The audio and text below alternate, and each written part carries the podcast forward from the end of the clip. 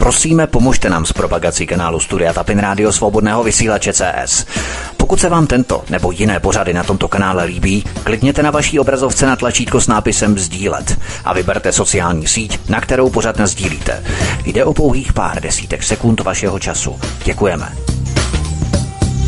Vítek a pan VK jsou nachystáni, takže já nebudu zdržovat, uvidíme, uslyšíme a jdu to vyzjistit, zda všechno ještě přes mobil.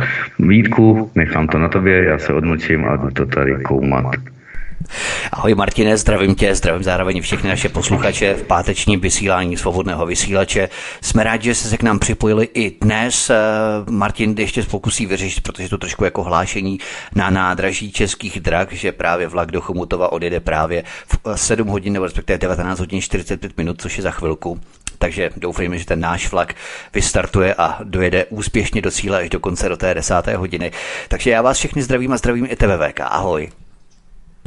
No, ahoj Vítku, ahoj Martine. Martin tam ně, něco někde šteluje, takže doufám, že nás slyší. E, já tady byl dneska včas, e, zase to napojování, že jo, taky trvalo nějakou dobu, než se to prostě všechno zaktualizuje, takže já vás všechny zdravím, my se pustíme do prvního tématu. Vítek neví, vždycky nezná, že jo, e, protože na to nemá čas, vždycky ten poslední článek, to poslední téma, že jo, nemá naštudovaný. To si uhodl, a to většinou, si uhodl. Vě, většinou to vychází tak, že v ten pátek je vždycky prostě prostě nějaká jobovka.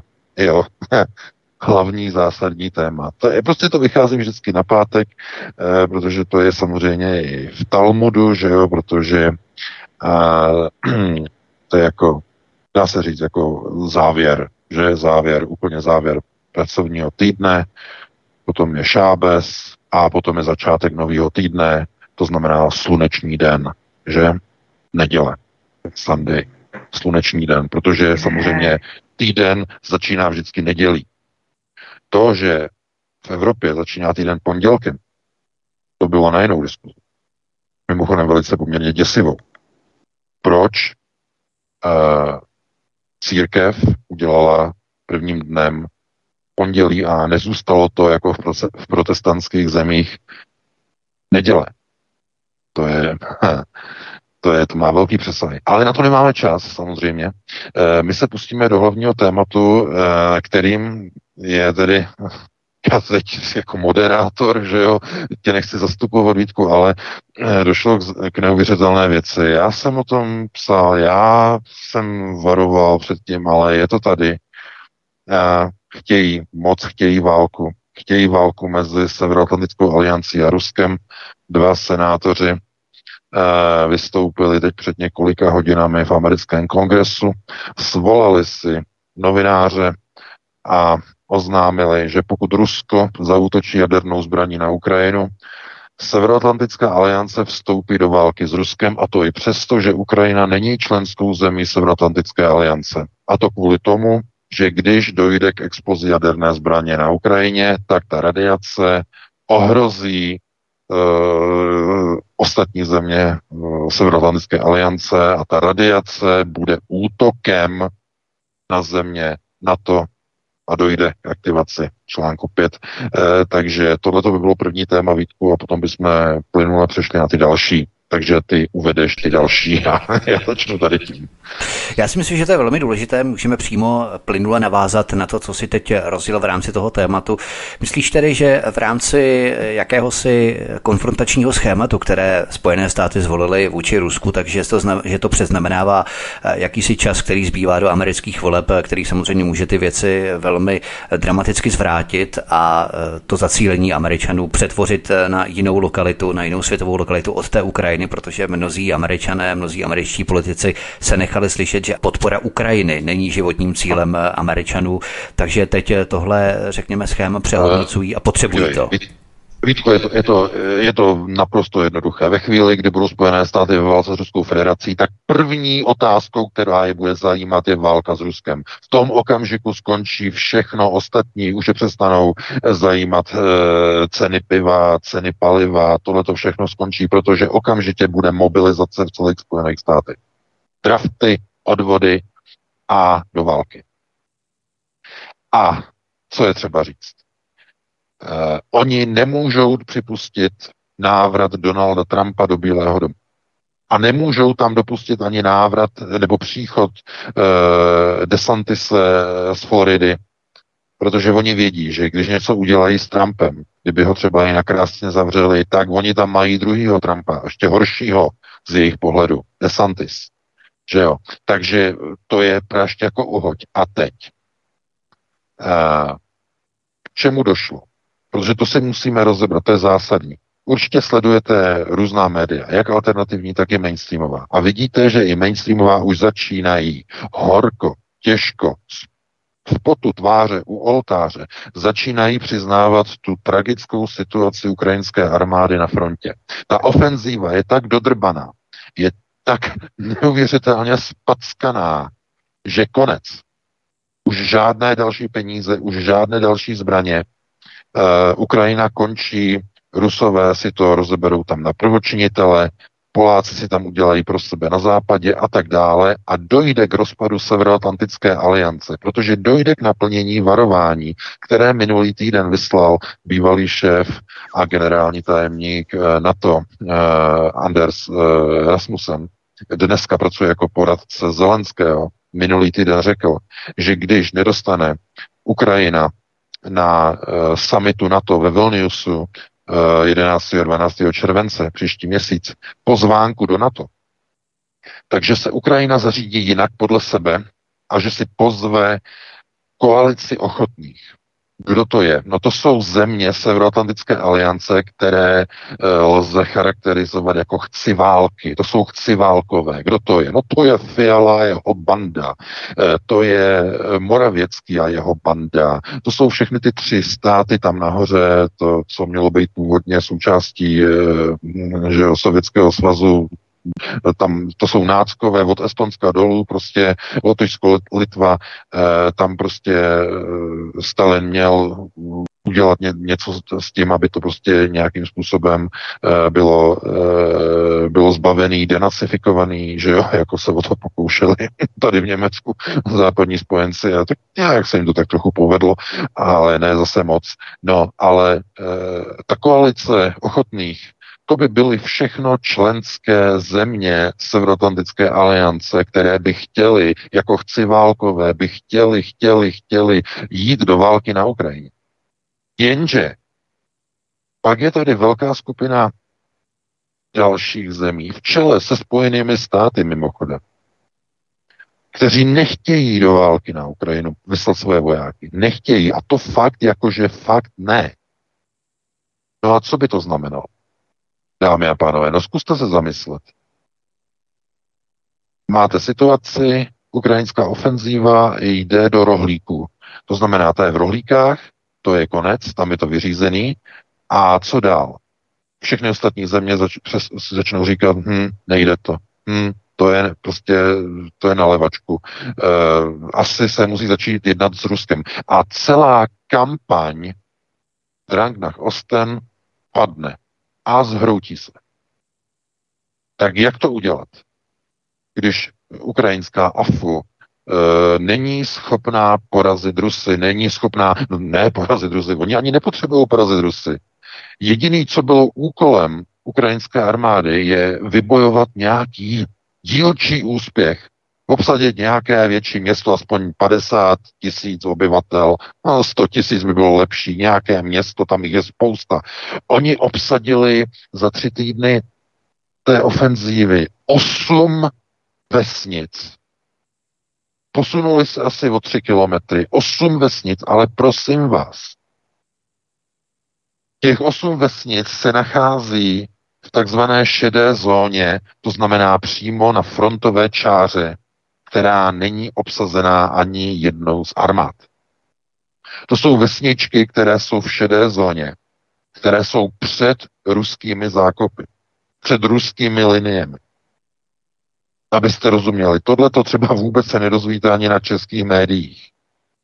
Tam přinesla redaktorka novinek CZ dezinformační článek, že ona tam přijela, oni tam vyslali e, reportérku, přímo novinky, tam vyslali reporterku, já jsem se na to reportáž díval, mě, mě se chtělo zvrácet, protože to byly takové dezinformace, že jsem chtěl zvednout telefon a zavolat jim do redakce, proč šíří takové nesmysly.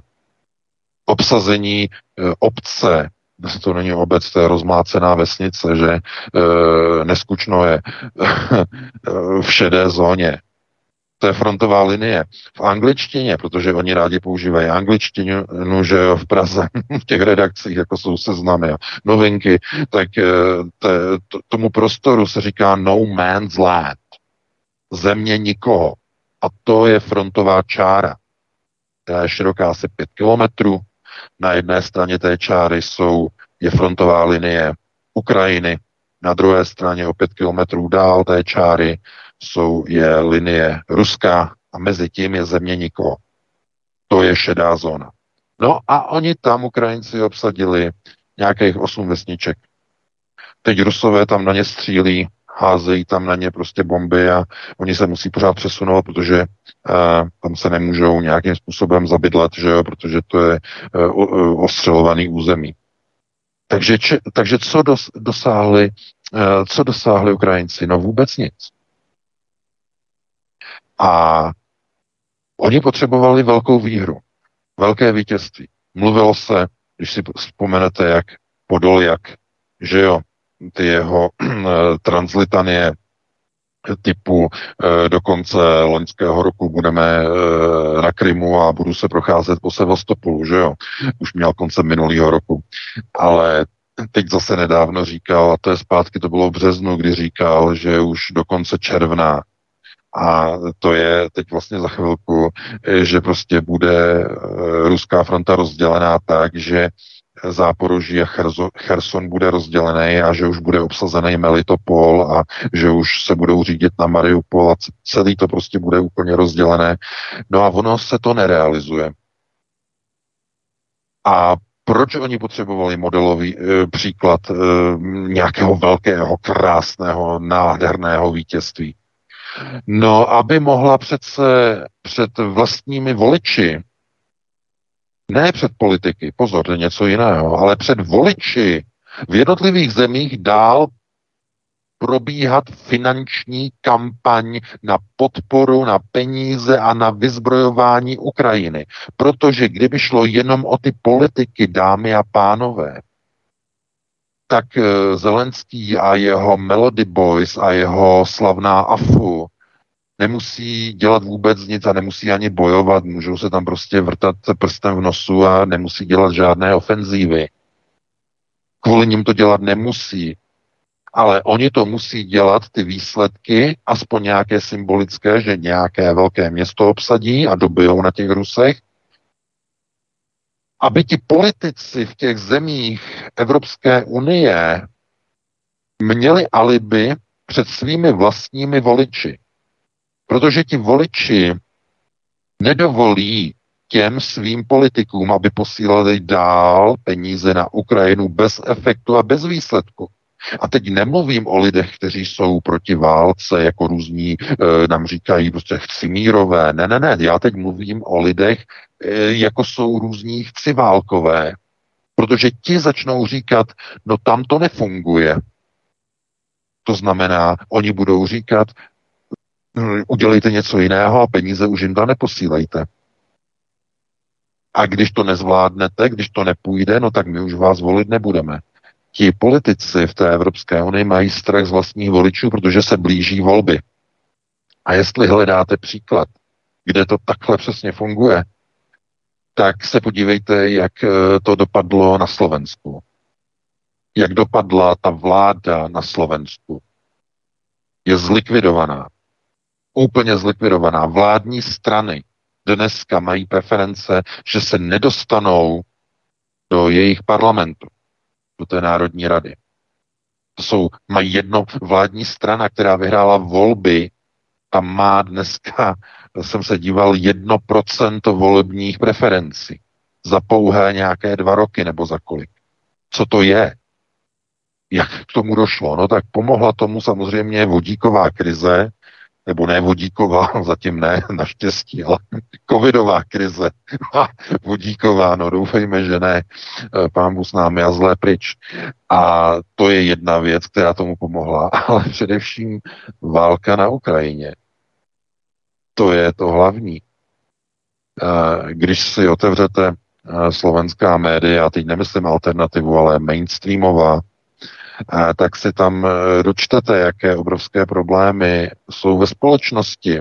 Zdravotnictví je v kremačním stavu tam prostě můžou e, nemocnice zavřít a udělat z nich krematoria rovnou.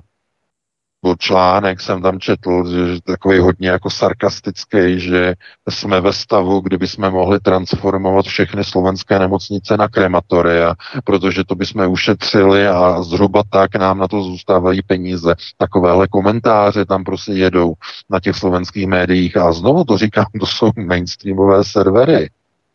A v téhle situaci ta vláda, která skončila, nebo skončila, teď tam mají tu stále ještě bez důvěry tu novou náhradní, eh, tu uh, úřednickou, tak uh, kdyby oni prostě měli nějakou sebereflexi, tak oni by dělali politiku jinak, ale oni všechno odevzdali Ukrajině, Eh, odevzdali jim eh, jediný svůj eh, páteřní radar, že jo, odevzdali stíhačky a spousty tanků a tak dále. No a výsledkem je, že ta společnost si začala uvědomovat, že jako v České republice, to není naše vláda, která by se starala o nás, to je vláda uh, ukrajinská která si jako vedlejšák dělá vládu tady na Slovensku. Řekli, jo, to znamená, my tady jsme, my tady máme svůj domov, ta vláda by se měla starat o nás, ale ta strana, která je u moci, ta vládní nebo koalice, že, který, eh, kteří jsou u moci, tak eh, by měli přece těm lidem eh, na něj dívat se jako na první, to znamená na prvním místě, že? To znamená jejich problémy, jejich starosti řešit a tak dále, ale ne. Ukrajina na prvním místě. To samé jako v České republice Fiala a jeho banda. To znamená všechno Ukrajina na prvním místě. No a podívejte se, eh, padla vláda, skončili tam, v rámci imploze, protože to se rozpadlo zevnitř. To, že ta vláda se tam rozpadla, eh, není zásluhou opozice, ale oni se rozpadli mezi sebou. To je jenom ukázka toho, jak to prostě dopadlo mezi sebou. A něco podobného uh, dost brzy čeká i českou pětikoalici. Ale uh, tam ještě musí dojít k nějaké té katarzy, eh, aby to bylo v nějaké době před těmi volbami, aby se to nějak prostě ještě trošku pomohlo se tomu a tak dále. Ona ta vláda potom stejně padne, eh, protože Piráti už taky mají takový různý hejble a říkají si, mm, eh, ta vláda má tak negativní profilaci, že nám to škodí stačí se podívat na ty diskuze Pirátů, že? Na těch jejich eh, četech, co tam mají, jak tam říkají, škodí nám to, měli bychom vypovědět koaliční smlouvu, škodí nám to, a pak je tam druhá skupina, chtějí ponechat a tak dále. E, to znamená, neustále e, ta pětě koalice jakoby se kolíbá ze strany na stranu, ale co je důležité, že ve chvíli, kdy dojde ke konfliktu mezi Severoatlantickou aliancí a Ruskem, tak v tom okamžiku dojde k vyhlášení válečného stavu a žádné volby nebudou. Protože ve válečném stavu se volby odkládají. A představte si odklad amerických prezidentských voleb, který by vyřešil úplně všechno americkému deep state. Všechny problémy. V rámci válečného stavu odklad amerických voleb. Rusko bude obviněno, že odpálilo jadernou zbraň na Ukrajině v rámci provokace a na to jako celek vlítne na Ukrajinu. A vlítne jako celek protože si nemůže dovolit, aby některé země tam šly jako koalice ochotných a druhé země by tam nešly, protože by došlo k rozštěpení aliance. Oni potřebují alianci udržet pohromadě. Ale bohužel nelze v téhle chvíli, když ukrajinská armáda spackala ofenzívu, Nelze už to nechat jenom na Ukrajincích. A to je, ta, to je ten vzkaz, to je ten message, který přišel do Washingtonu. To znamená, Ukrajinci nejsou schopni udělat výsledek na té frontě, abychom my, jako američané, že jako Němci, jako Češi, jako Poláci, jako Francouzi, jako Italové, abychom dál mohli té Ukrajině posílat peníze, zbraně a munici, protože začneme ztrácet podporu našich vlastních voličů a když nešlápneme na brzdu, skončíme jako vláda Edy Hegra na Slovensku. Pro ně je to doslova otřesný, nejotřesnější případ a příklad. To, k čemu došlo na Slovensku. Pro ně. Toho se nechtějí dočkat. Proto oni potřebovali od Ukrajiny jedinou věc. Udělejte výsledek, udělejte výsledek na frontě, eh, abychom ho mohli prodat doma v našich médiích, našim voličům v našich zemích.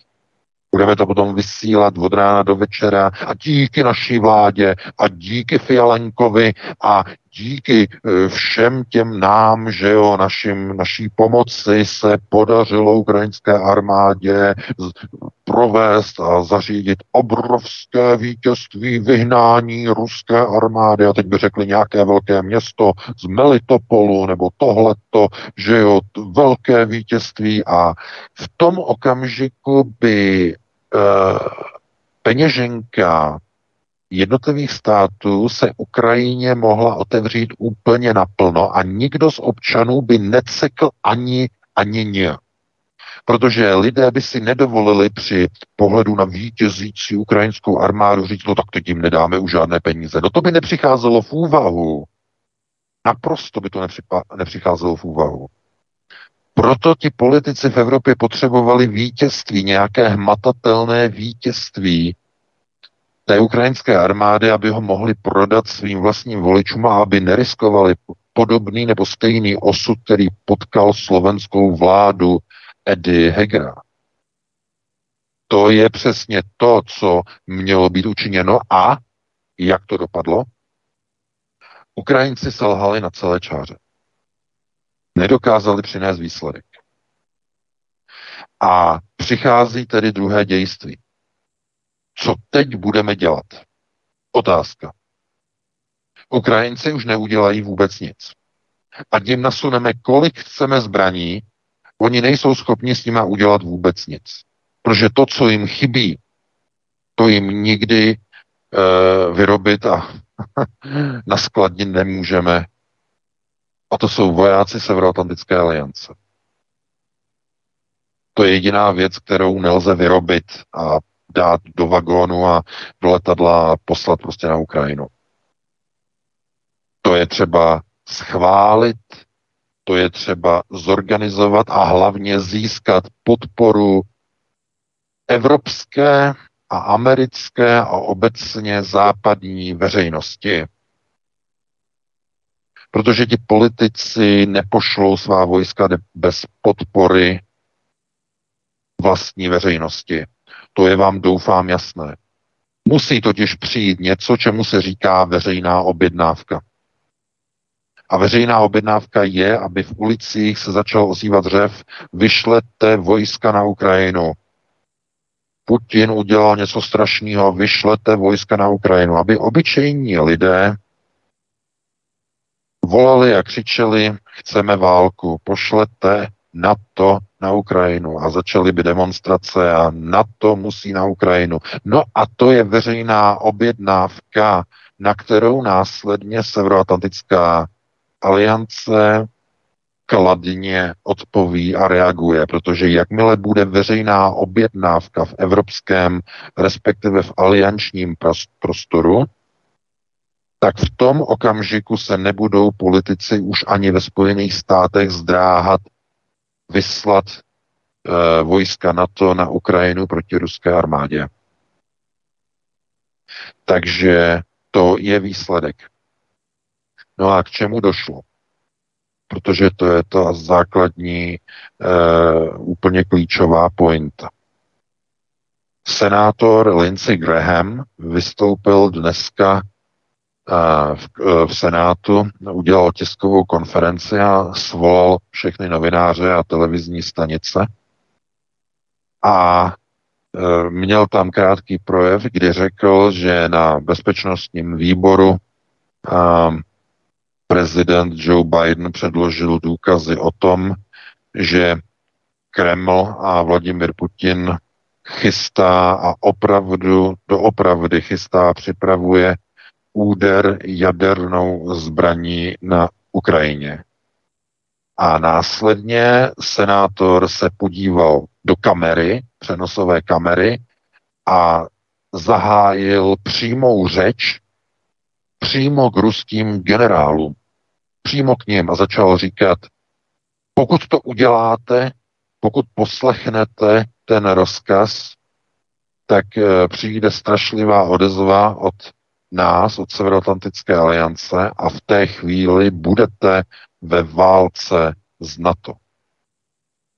Protože on, si, on řekl, že si nedokáže představit, že by e, země NATO akceptovali a jenom tak se dívali, jak jejich země zamořuje radiace z Ukrajiny, radiace z ruské jaderné zbraně, která se potom začne šířit nad zeměmi Severoatlantické aliance. No a co, je, co vlastně dokládá vážnost té situace?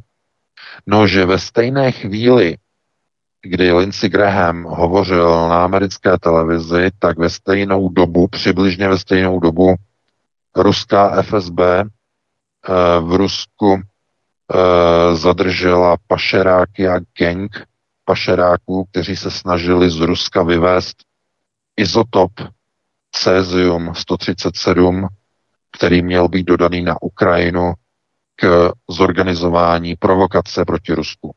Cesium 137 je štěpný materiál, který vzniká po explozi ruských vodíkových hlavic a e, protože se Eh, jedná o ruské cesium 137, tak pokud tahle ta látka se rozptýlí na nějakém místě Ukrajiny, nějakou konvenční bombou, nějakou silnou, že jo, a která bude jako simulovat jaderný výbuch, tak eh, se obviní Rusko z použití jaderné zbraně, přijde tam Mezinárodní organizace pro atomovou energii, nazbírá vzorky a zjistí, že se na tom místě té exploze nacházejí izotopy, které obsahují takzvaný izotopový marker, to je stopa, že jo, e, která odpovídá ruskému cesiu 137 z ruských jaderných zbraní. Protože e, každé, každá jaderná zbraň, nebo takto lépe řečeno, jednotlivé jaderné zbraně jednotlivých, eh, voj, jednotlivých eh, nukleárních velmocí, jako je Rusko, jako jsou Spojené státy, Velká Británie, Francie, Čína, taky Izrael samozřejmě, tak všechny tyhle ty země mají určité vlastní konstrukce jaderných zbraní. Když mluvíme o jaderných zbraní, mluvíme o termonukleárních zbraní, to znamená dvoustupňové hlavice které nejprve tedy vyrábí nebo jsou štěpné a to, e, neutrony e, ze štěpení nastartují na druhém stupni fúzy deuteria a tritia. A při e, vlastně explozi těchto hlavic různých zemí dochází k tomu, že následkem jsou vytvořeny typické a charakteristické izotopy a směsi izotopů, které jsou doslova jako otisk prstu. To znamená, můžete říct, která bomba kde explodovala. Když nazbíráte izotopy na e, ruské jaderné střelnici, že nebo na sovětské, tehdy lépe řečeno, že jo, v Semipalatinsku, e, tak tam máte typické izotopy, které jsou typické pro sovětské jaderné zbraně. Stejně tak, kdybyste v Tichomoří sbírali některé izotopy, například ve francouzské Guajáně, tak byste tam viděli izotopy a našli byste tam izotopy, které jsou charakteristické pro francouzské jaderné zbraně. Eh, stejně tak, eh, kdybyste eh, hledali stopy po britských jaderných zbraních a tak dále. A tak dále. Izrael třeba, v Izraeli taky třeba, že jo? Ano, přesně tak, přesně tak, přesně tak. Takže ten plán je takový, že je třeba ukrást Rusům určitý objem štěpného materiálu nebo následku, štěpného, následku štěpení, to znamená izotopu vzít eh, ty izotopy a převést je na Ukrajinu a tam rozptýlit.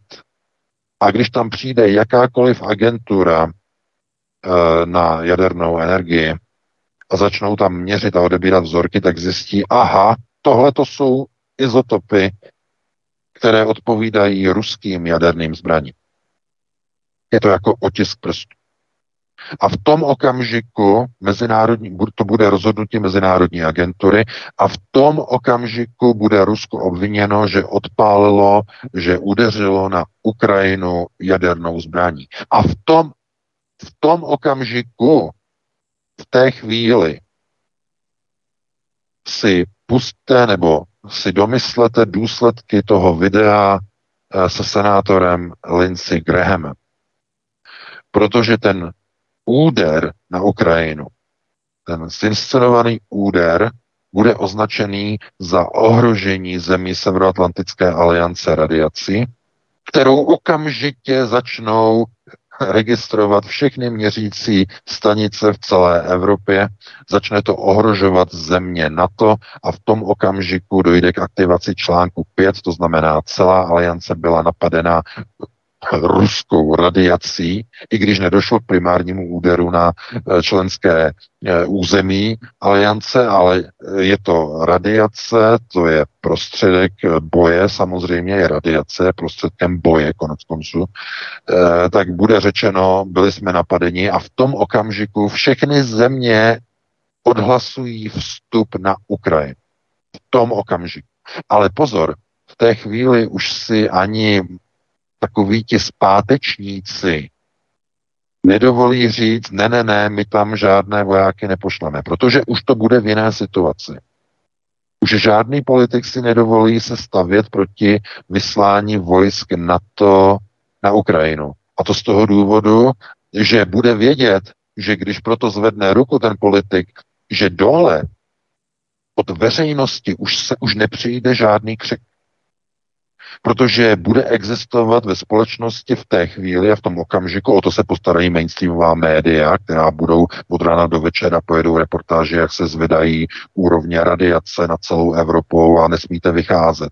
Zákazy vycházení, válečný stav vyhlášený na území celé Evropy, Fiala štěstím bez sebe, válečný stav, zákaz demonstrací, eh, zákaz schromažďování, zablokování webů. Eh, v době válečného stavu je neomezený státní rozpočet. Kasa je otevřená, můžou se dělat jakékoliv výdaje bez výběrových řízení. No prostě, no, no, Péťa, to je, to je, to je vlhký sen. Válečný stav, vlhký sen doslova pro Péťu. To znamená, a nejenom pro něho, pro všechny politiky.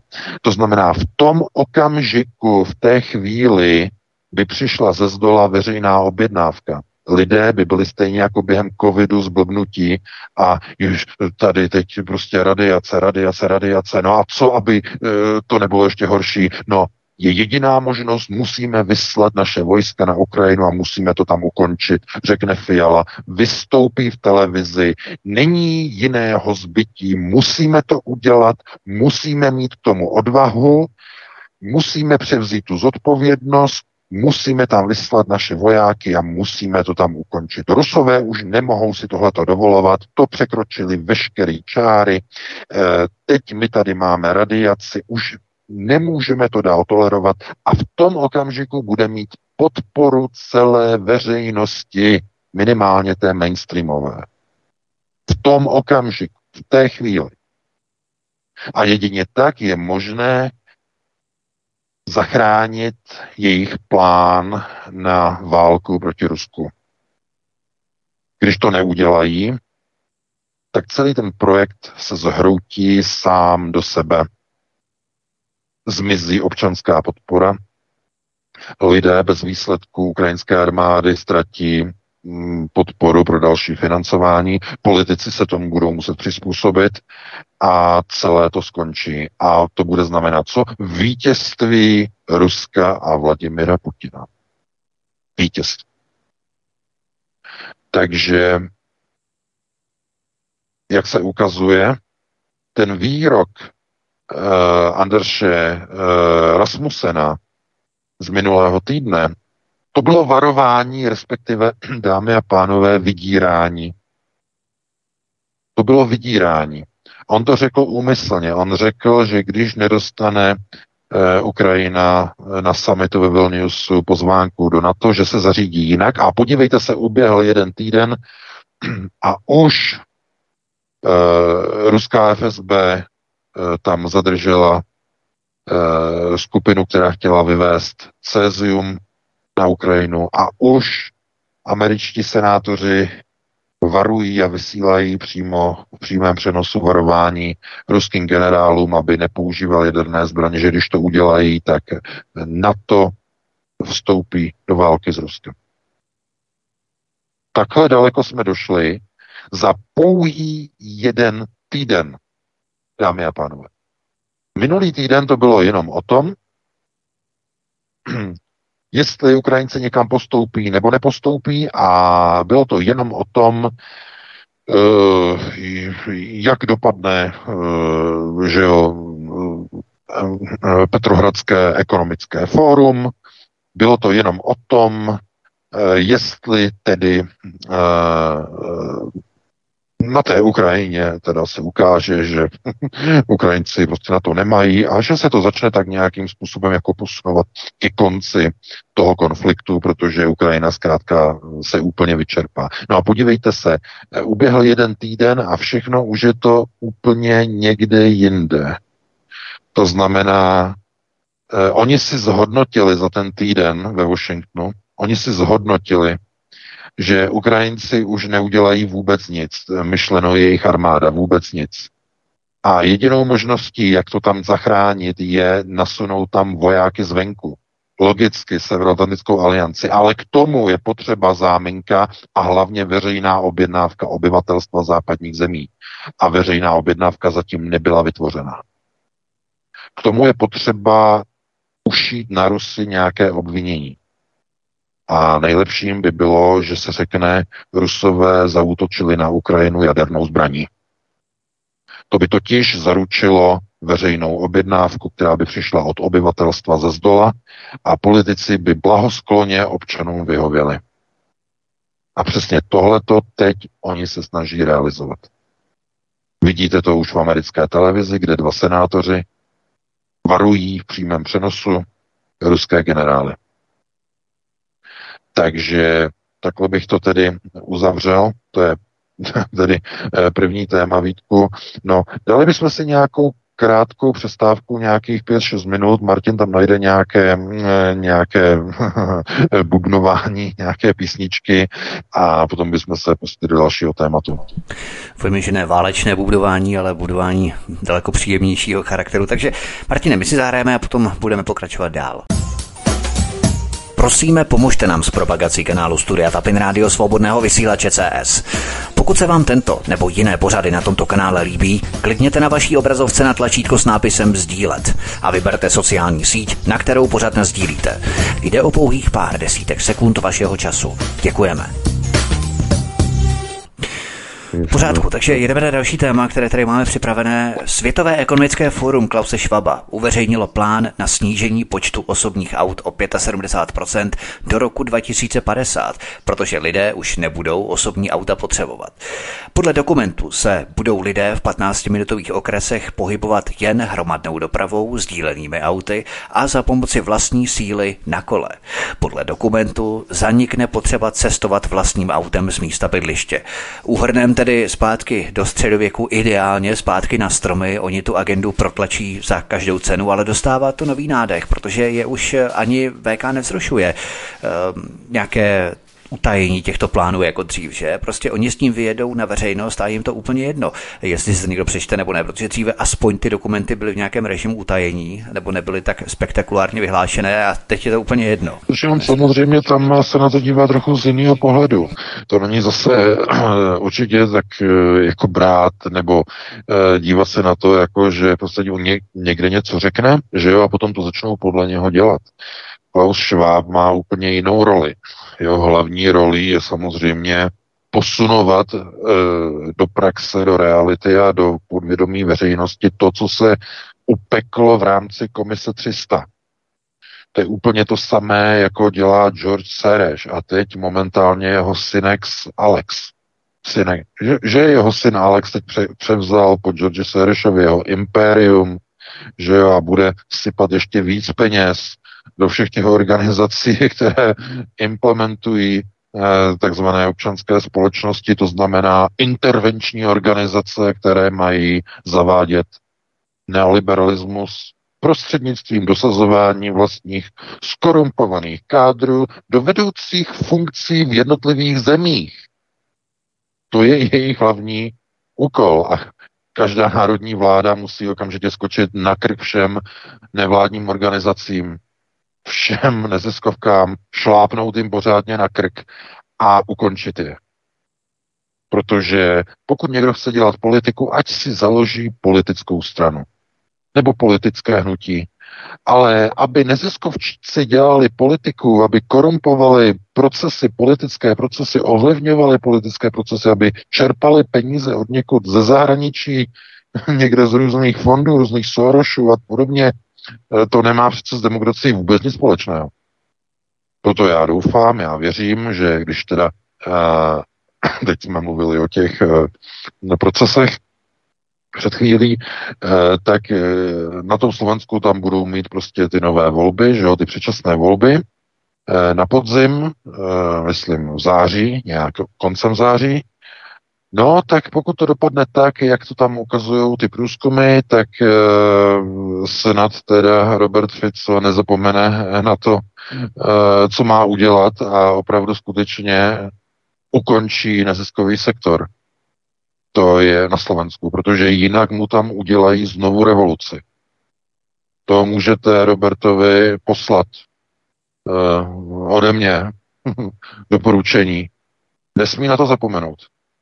V okamžiku, kdy to neudělá, udělají mu tam do roku, do 18 měsíců, tam má znovu povstání v ulicích, znovu barevnou revoluci a tentokrát to bude mít v rukách Alex Soros. A ten se nezakecá. To nebude takový láž o pláže jako v roce 2018. Ne, ne, ne. Tam půjdou přímo po krku. Ficovi a jeho, jeho smeru. Zcela jednoznačně. Takže já věřím, že on se poučil z toho, co proběhlo, zcela jednoznačně. A musí si uvědomit, že hm, neziskový sektor, to, když v 90. letech začal neziskový sektor, tak si lidé mysleli naivně, bláhově, no jo, to, to jsou ti, co pomáhají lidem, eh, co to mají špatný se zádama, důchodcům a takhle.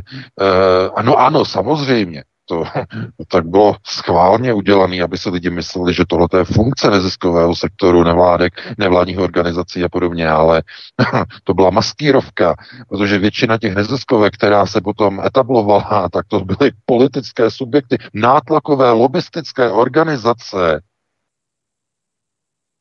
dokonce agenti cizích států, napojené na různé ambasády cizích zemí, kam chodili na konzultace, do dneška chodí na konzultace, že jo. Tohle to musí skončit. A každá partaj, každá strana, která chce e, nějakým způsobem zakotvit e, minimální obrysy národního státu, nemusíme mluvit o, mluvit o nějakém přehnaném, e, exaltovaném vlastenectví, ale normální, rozumně založený národní stát, to znamená národní zájmy na prvním místě, tak pokud někdo to takhle myslí vážně, tak musí skoncovat s neziskovým sektorem a s nevládními organizacemi. Zcela jednoznačně. To je hlavní politický úkol. A to musí splnit. A voliči musí vyžadovat splnění těchto oprávněných nároků na politiky, kteří chtějí a kteří si žádají jejich voličskou podporu. O to se musí ti voliči sami postarat, aby kontrolovali, že? Znamená, a když náhodou ne, tak eh, tam přichází potom for checking. Že? To znamená posunutí toho politika do správných mezí a správnou kolej. Takže eh, to, že eh, Klaus Schwab zkrátka eh, si plánuje, že do roku 2050 připraví lidi o tři čtvrtiny aut, samozřejmě on se toho už nedožije, té doby. I když on asi taky bere, že jo, e, pupečníkovou krev e, a bere krev, ty krevní konzervy, že jo, e, protože to, to všech, tady ty elitáři, že jo, černá šlechta, to všechno jede na konzervách, na krevních konzervách prostě, eh, že jo, dětské krve, všechno. Takže, mm, protože jinak by se oni nedožili takového vysokého věku. Jako si někdo myslí, že oni kouřili, chlastali všechno tohleto, že a oni se dožili třeba 102, 103 let, 105 let, že jo, různí prostě Rockefellerové a Rothschildové a tak dále a uh, zkrátka uh, oni mají svoje nějaká privilegia, že jo, to oni mají, ale oni jsou vlastně jenom loutkami celého toho systému. To znamená, mají oznamovat věci příchozí. Oni jsou jako zvěstovatelé pro ně sice zajímavých věcí, ale pro lidi naprosto tragických věcí. To je, to je oni jenom zvěstují, jsou zvěstovatele.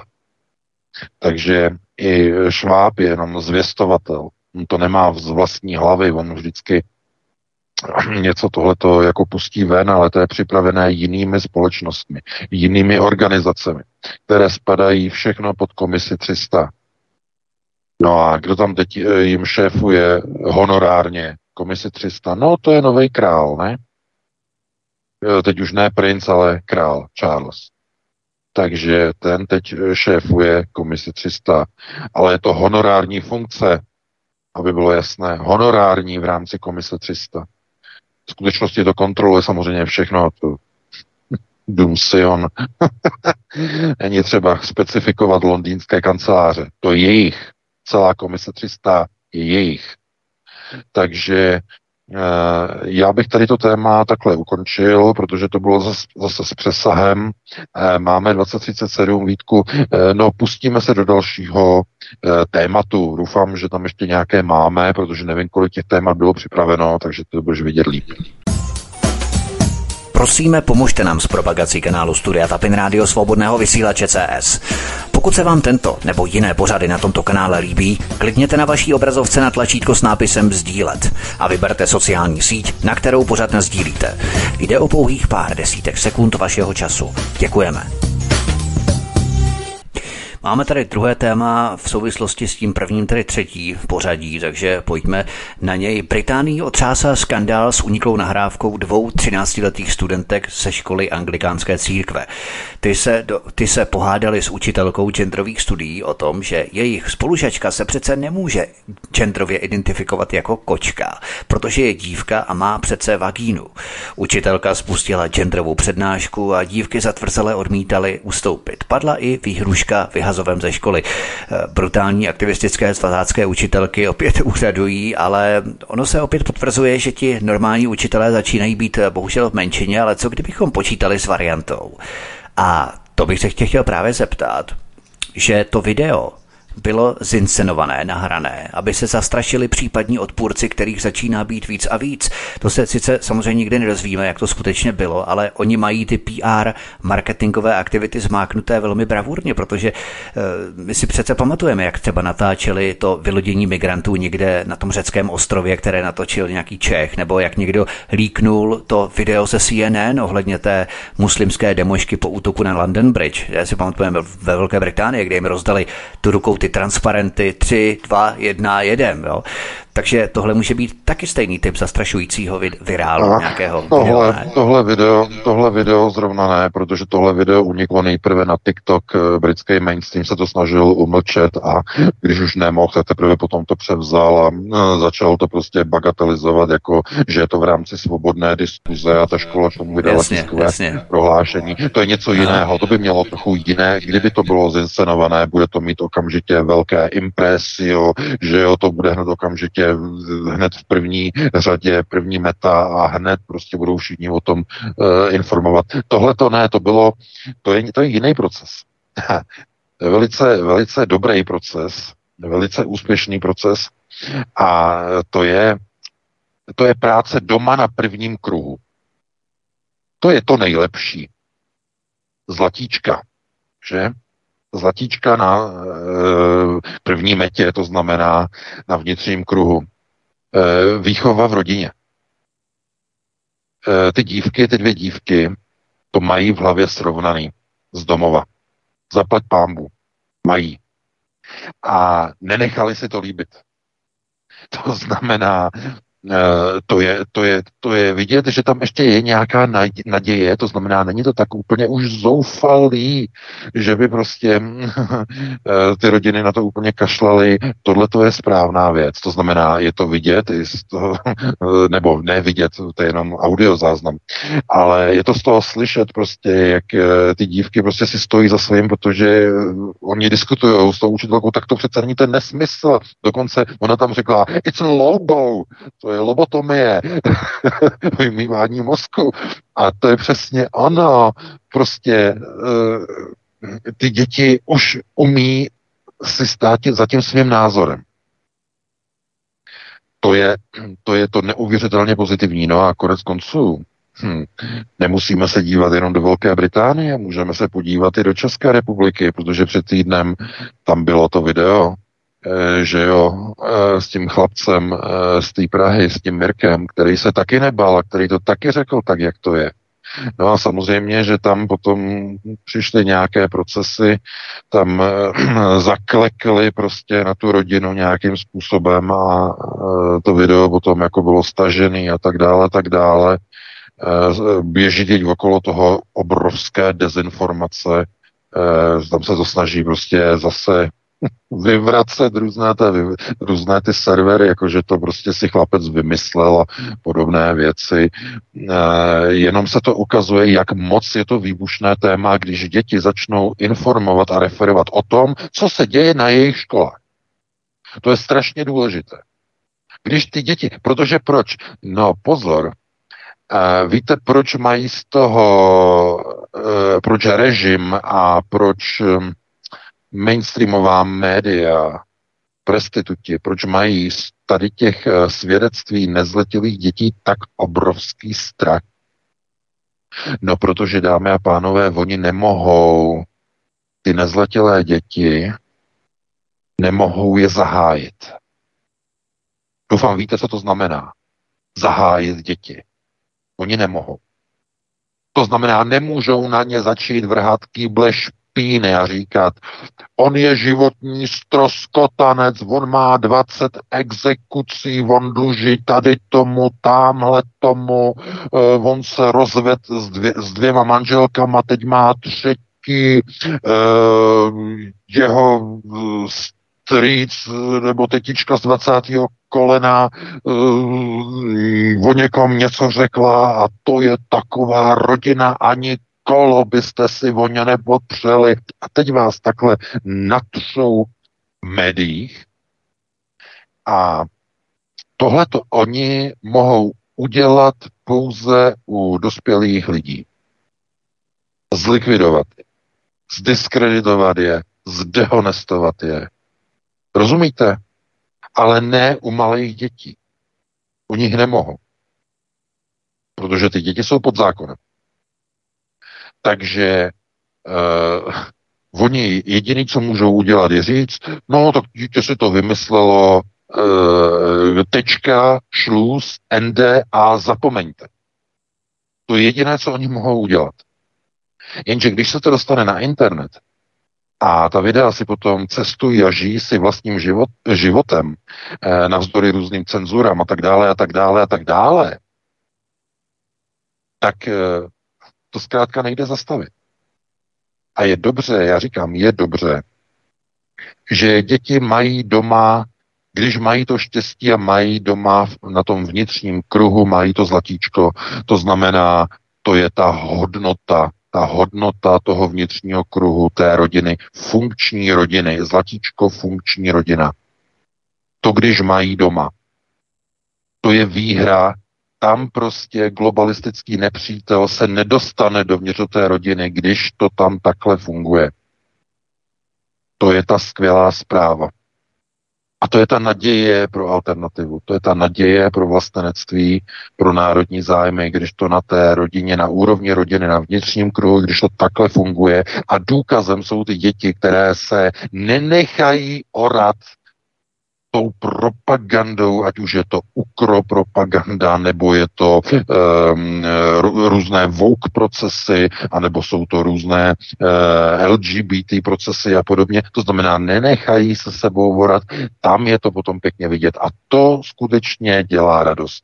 Z toho bychom měli mít všichni, všichni radost, takže eh, rozhodně i ty eh, holky zaslouží opravdu eh, v té Británii pochvalu, že takhle se nenechali prostě manipulovat. No, máme 2045 Vítku, pustíme se do dalšího tématu. Prosíme, pomožte nám s propagací kanálu Studia Tapin Rádio Svobodného vysílače CS. Pokud se vám tento nebo jiné pořady na tomto kanále líbí, klikněte na vaší obrazovce na tlačítko s nápisem Sdílet a vyberte sociální síť, na kterou pořád sdílíte. Jde o pouhých pár desítek sekund vašeho času. Děkujeme. Máme poslední téma. Donald Trump se pustil, nebo takto, Donald Trump se dopustil zločinu proti dvěma vládnoucím stranám v Americe a proto ho chtějí dostat za mříže. Tucker Carlson ve svém třetím videu na Twitteru vysvětlil děsivou strukturu Deep State, který hraje před Američany falešnou hru na dvě proti sobě stojící politické strany, které ale v případě zájmu Ameriky v zahraničí a v případě vojensko-průmyslového komplexu hlasují jako jedna strana a veškeré rozpory jsou náhle pryč. Víme, že Donald Trump je součástí této bažiny Deep State, to lze konec konců tvrdě nastrojovat na jménech lidí, kterými se obklopil po příchodu do Bílého domu v roce 2017 za zhruba týden Eh, co tam, co tam přišel. Já jenom chci v souvislosti s Donaldem Trumpem jak si doplnit, že zhruba za týden budu o rodině Trumpových eh, vysílat trojdílný pořád, kde tyto věci budu rozebírat, eh, včetně jeho kolosálních vazeb na ruskou mafii a rozvědky. Prostě tyhle věci tu jsou, to se prostě nedá okecat v rámci těch globálních řídících struktur přes Leva Levieva, VK, konec konců to o tom hovoříš eh, velmi často, takže on by měl být součástí tohoto kolosu, přesto není. Je to právě způsobené tím, že dělal do toho, řekněme, posvátného tabu, kdy je úplně jedno, jestli drží moc republikáni nebo demokraté a do toho vlastně on neměl vůbec zaříznout. No, je to přesně tak, jak říkáš. A protože systém eh, té americké moci Pax Americana je založený v podstatě na e, iluzi dvou mocenských struktur, které hrají hru e, teze, antiteze, ale ve skutečnosti obě dvě strany vytvářejí syntézu syntézu hlavního procesu, hlavního mocenského procesu řízení nad celým státem, nad celým systémem, nad celým konglomerátem kongresu a vojensko-průmyslového sektoru ve Spojených státech. A Trump Teď těžko říct, jestli z důvodu konceptuální negramotnosti nebo nedostatečné znalosti a nebo e, úmyslné snahy e, vysušit bažinu Washingtonu, jestli přecenil své síly a své schopnosti. On se obklopil schopnými lidmi, jedním z těch eh, nejschopnějších, kteří tam byli ten první týden jeho vlády v Bílém domě, to byl samozřejmě generál Michael Flynn, eh, jedna z hlavních postav eh, úplně, no, generál, který měl de facto změnit zahraniční politiku Spojených států, úplně změnit, měl změnit procesy americké armády a tak dále a tak dále a byl okamžitě odstaven. Uh, Deep State ho úplně ho zahájili, že jo, FBI ho zahájila, uh, že někde někomu něco prostě, že nenahlásil, nezaplatil, uh, respektive, že tam to byl s jeho právníkem ten problém, jako že byl nějakým způsobem napojený, že si udělal zkusku s ruským velvyslancem a nenapsal to do nějaké zprávy, že tam měl a to, že to bylo prostě jako střed zájmu a tak dále a tak dále. Tak skončil. Ale problém byl jinde. Uh, uh, Trump zkrátka nečekal, že proti němu se postaví celý kongres, včetně jeho vlastní strany. To je to, co on nečekal. Protože Eh, tuším, to bylo dva týdny po jeho nástupu do funkce, kongres mu vzal právo rozhodovat o, zahra- o zahraničních intervencích. To znamená, eh, bez souhlasu eh, kongresu už neměl právo zahajovat intervence, vysílat vojáky někam a tak dále a tak dále. Znamená, oni mu začali z kongresu úplně odebírat prezidentské pravomoci. Něco naprosto nevýdaného. No a on zkrátka neměl nikde v zásobě žádné další lidi, žádné další eh, kádry, eh, který by mohl v podstatě dosadit. A tak se nechal obklopit těmi největšími neokony na čele s Mikem Pompem. který mu podlejzal až do poslední chvíle. A teď e, před několika dny na Fox News ho úplně natřel a řekl mu, že eh, tam měl prostě něco vrátit, nějaké tajné dokumenty nevrátil a že Trump se něčeho dopustil a tak dále. To znamená, Pompeo ho úplně zlikvidoval. E, Trump bude muset, pokud bude se chtít vrátit do Bílého domu, bude se muset vybudovat nový tým nový tým nových schopných lidí a jakkoliv to není pravděpodobné, bylo by dobré, kdyby prostě jeho viceprezidentem, který mu tam bude krýt záda, byl, uh, de, byl DeSantis. DeSantis, uh, kdyby byl jeho viceprezidentem, to by to by byla superpower, prostě něco, něco neuvěřitelného. Jenže oni, oni jsou ideologicky hodně od sebe jak DeSantis, tak Trump e, mají hodně společného, ale e, DeSantisovi chybí podpora e, amerického lidu. To znamená, to hnutí MAGA, to je na straně Donalda Trumpa.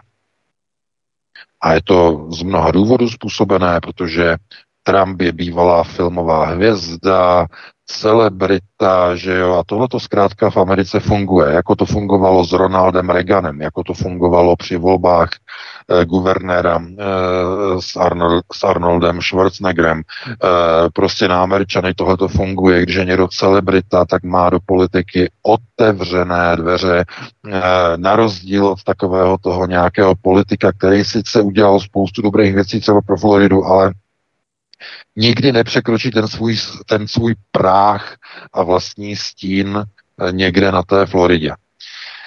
Uh, no uvidíme, uvidíme, jak to bude, uvidíme, kým, jako, kým on se obklopí, co tam bude za lidi.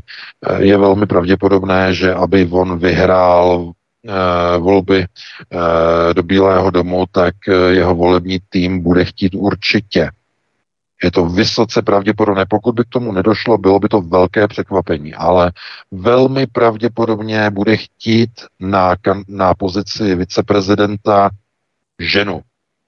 Bude chtít, aby to byl Trump a nějaká žena.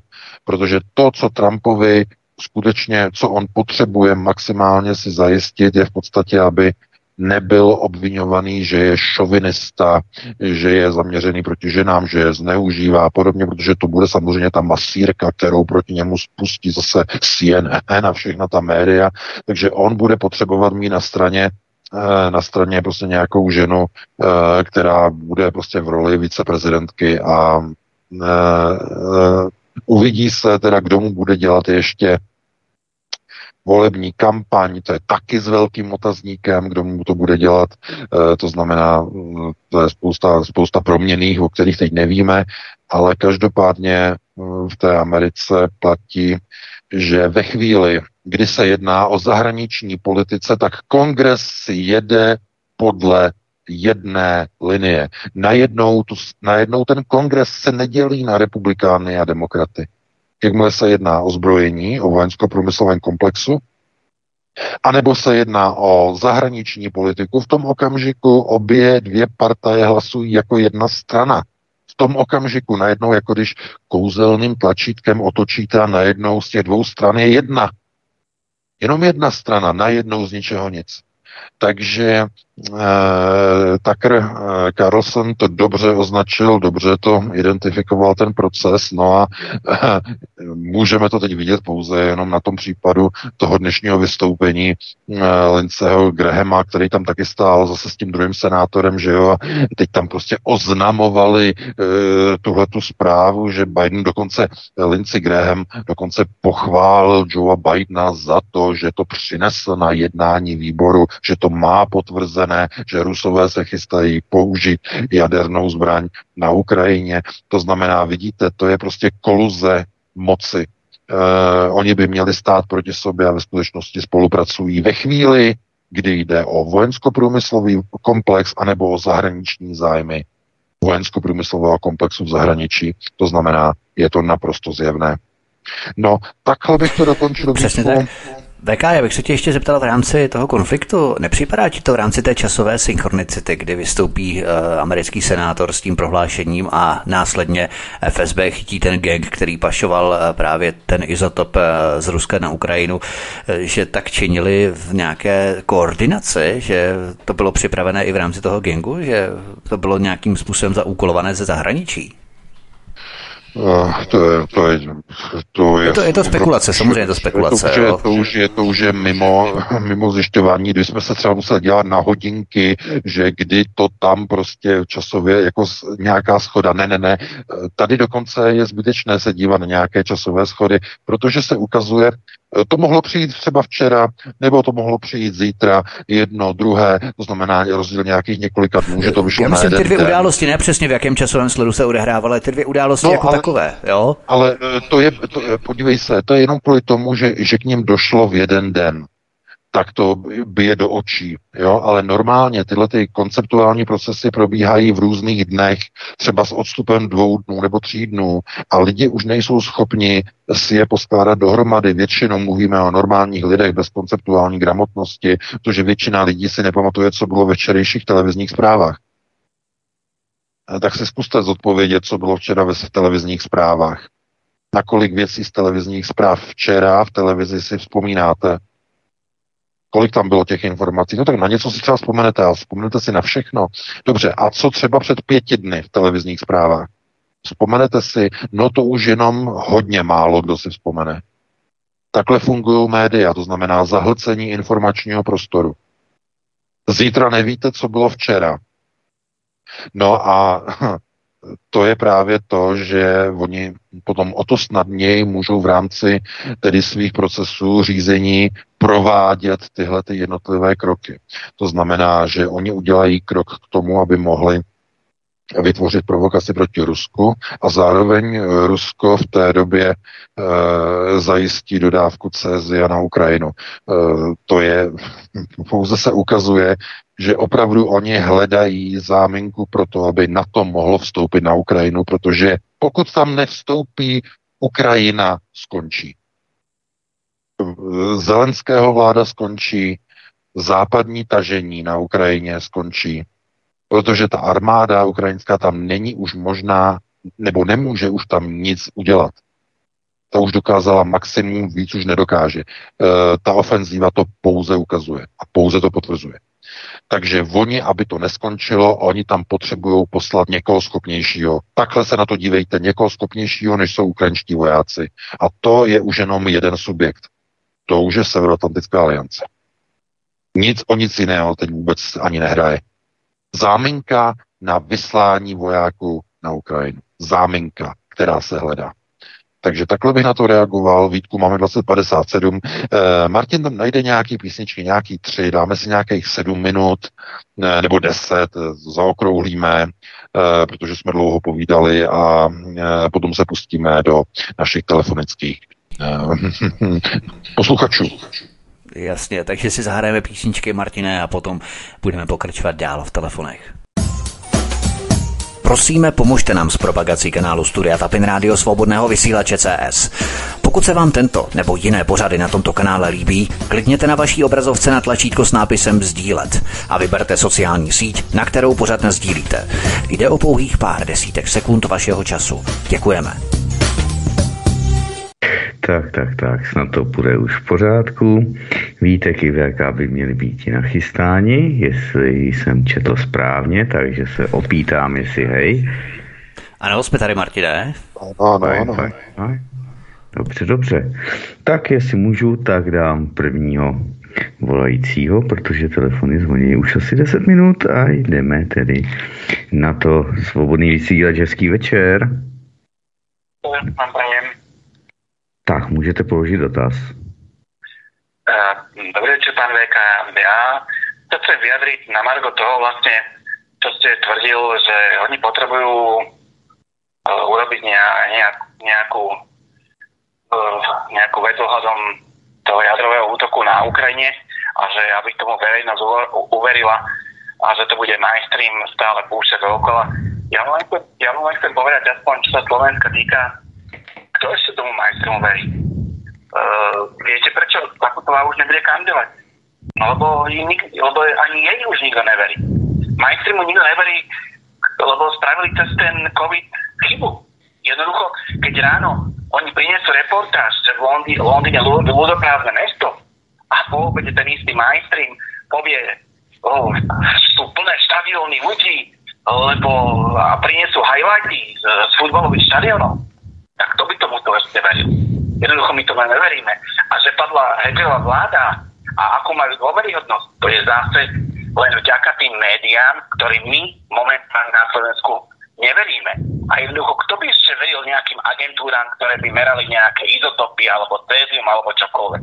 Jednoducho nie, Mhm. my už neveríme. Hmm, dobře, Len dobře. to vám to povedať. Dovidenia, majte sa. Hej, díky, Dobrá, hezký díky, večer. hezký večer.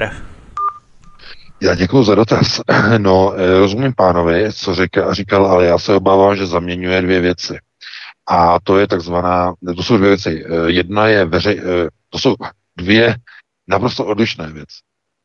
Jedno je takzvaná mediální percepce veřejnosti a druhá věc, naprosto odlišná, je e, něco, čemu se říká takzvaný společenský feedback.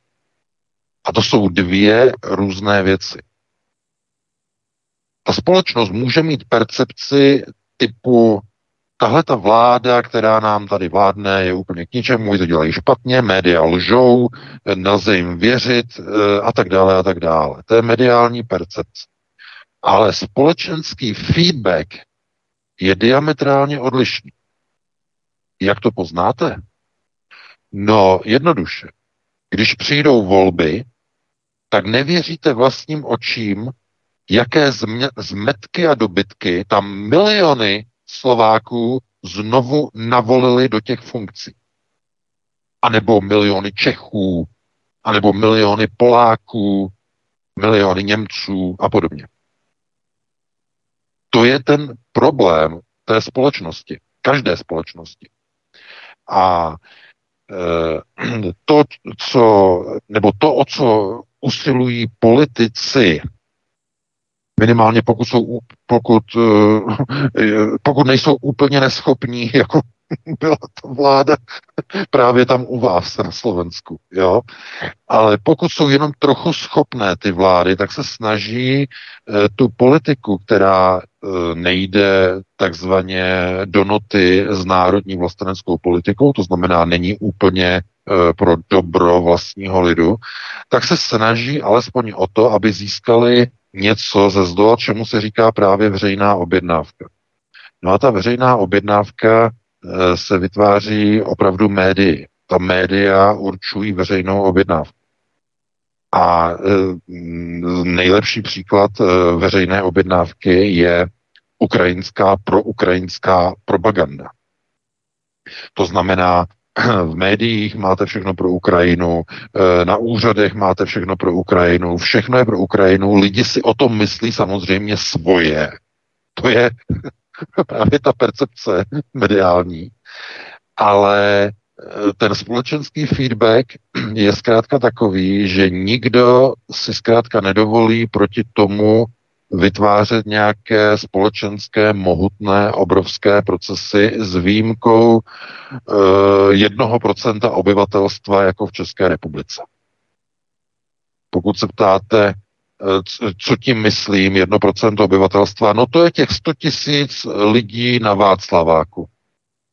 100 tisíc lidí eh, na Václaváku 3. září minulého roku, 100 tisíc, eh, teď je nedávno na té demonstraci, prý to bylo jenom 70 tisíc eh, na demonstraci eh, tam okolo strany pro a tak dále a tak dále.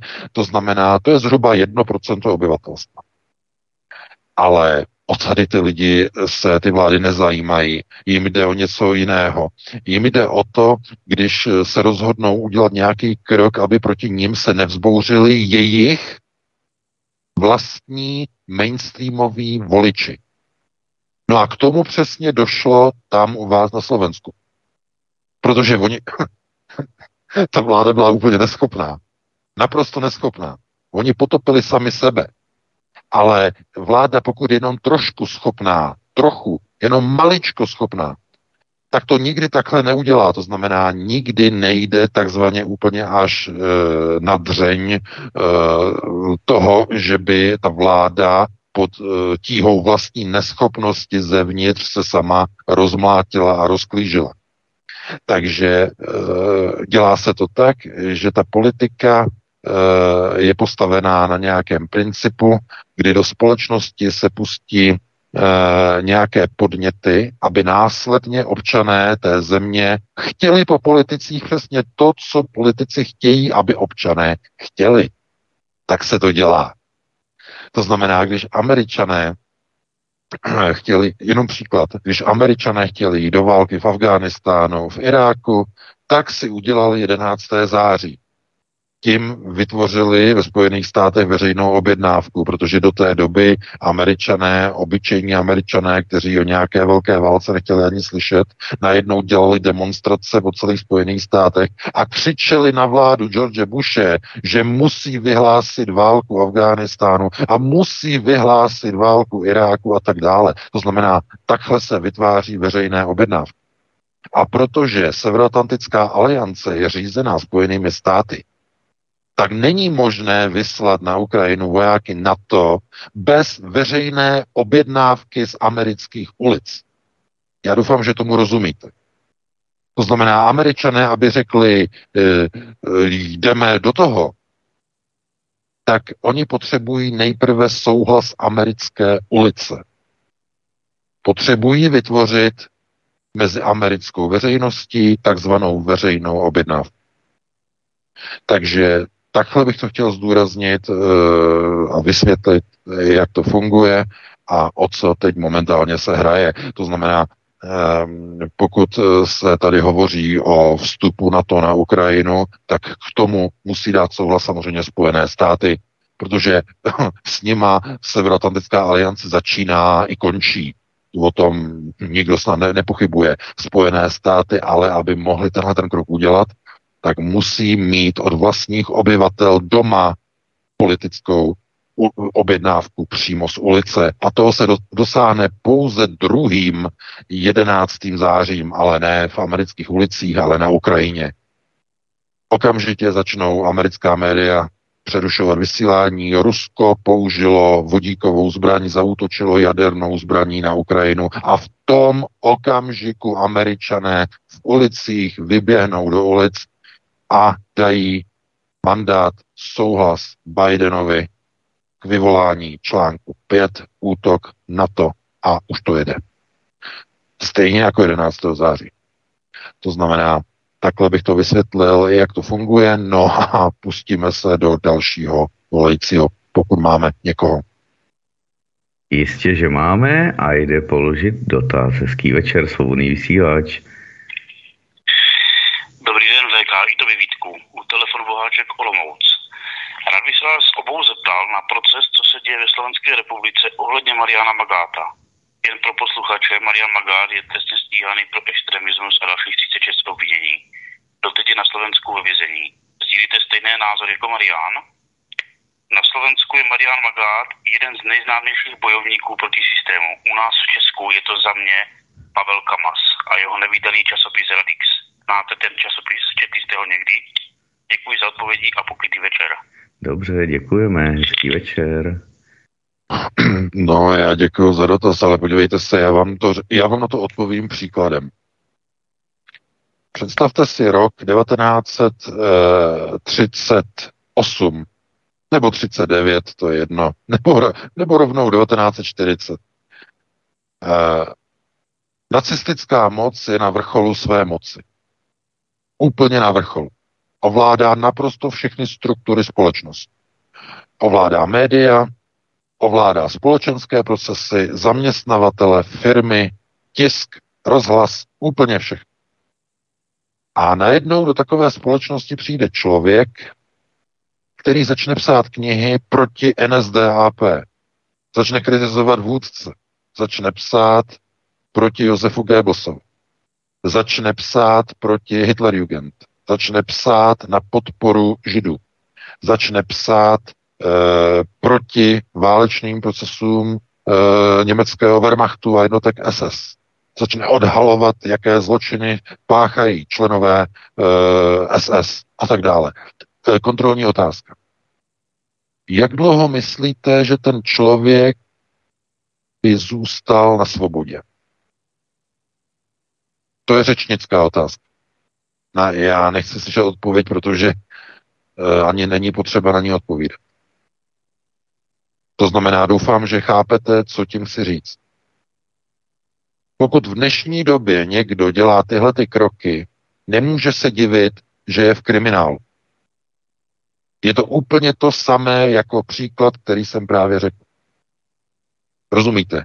To je, pokud někdo si myslí, že eh, žije v demokratické společnosti, kde je svoboda slova, no tak tak ať se podívá do ústavy, kde je mu to vysvětleno, že svoboda slova eh, je eh, v těchto těch eh, zemích a určitě i u vás na Slovensku je omezena nějakým zákonem. Můžete si mluvit svobodně, jak chcete, ale s výjimkou toho a toho a toho a toho, takzvané ty gumové paragrafy toho a toho protože v žádné evropské zemi není absolutní svoboda slova, na rozdíl od Spojených států, kde je to garantováno prvním dodatkem americké ústavy. To znamená, tomu se nemůžete divit. A ta, ta odpověď na to, jestli jsem četl, ne, nečetl vůbec, uh, já čerpám trochu z jiných témat, témat nebo z jiných zdrojů, tak, tak přesně tak. Čili mě to nepřekvapuje. Otá- ha, rozumíte, v každé společnosti musíte bojovat prostředky, eh, které ovládáte a které samozřejmě neohrozí vás a neohrozí vaši rodinu.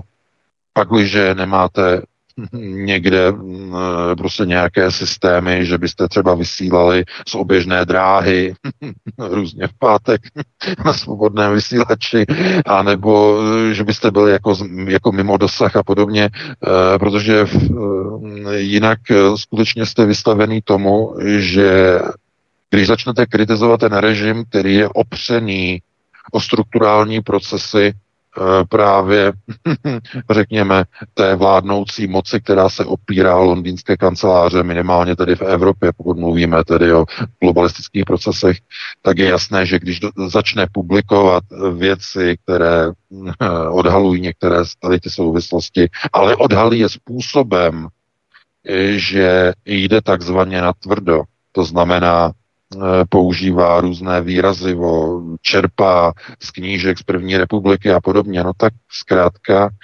uh, dopadne stejně jako ten zmíněný člověk v tom nacistickém Německu v tom roce 1940. Úplně stejně. A nedělejte si žádné iluze. Někdo by řekl, no jo, ale v roce 40 to byl sice nacistický režim, dneska máme demokracii, ale kdeže? Jaká demokracie? Ten režim, který je dneska si s tím nacistickým v ničem nezadá a vy tomu nevěříte, tak se podívejte. Odstraňují pomníky osvoboditelů. Koněva, Žukova odstraňují, omlouvají nacistické zločiny, e, začíná proces revizionismu všude. Blokují weby. Takže to je ten samý proces nacistický, úplně ten samý jako ve 40. letech, koncem 30. let. Takže, taková, takže takhle já bych na to reagoval. No, bohužel, samozřejmě, to je, to je zkrátka realita.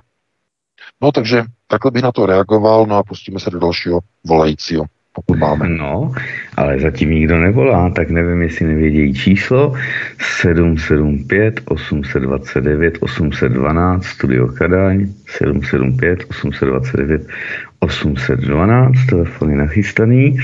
Já bych ještě navázal v rámci Markety Bednářové, což byla ta učitelka, která eh, prý eh, Martiny, Martiny, Markety, Martiny Bednářové, ano, učitelky, která na základní škole vysvětlovala dětem, že se v Kijevě nic neděje, logicky, když tam jezdí Fialova vláda, respektive Petr Fiala s jeho manšaftem a tak dále, jaké, jaká zvěrstva se dělá 8 let předtím na Donbasu, na východních částech Ukrajiny a tak dále, tak ten její rozsudek, který byl velmi překvapivý, a soudkyně pronesla něco v tom smyslu, budu parafrázovat, že to byl pouze její názor a za, názory, za názory se trestat nemůže.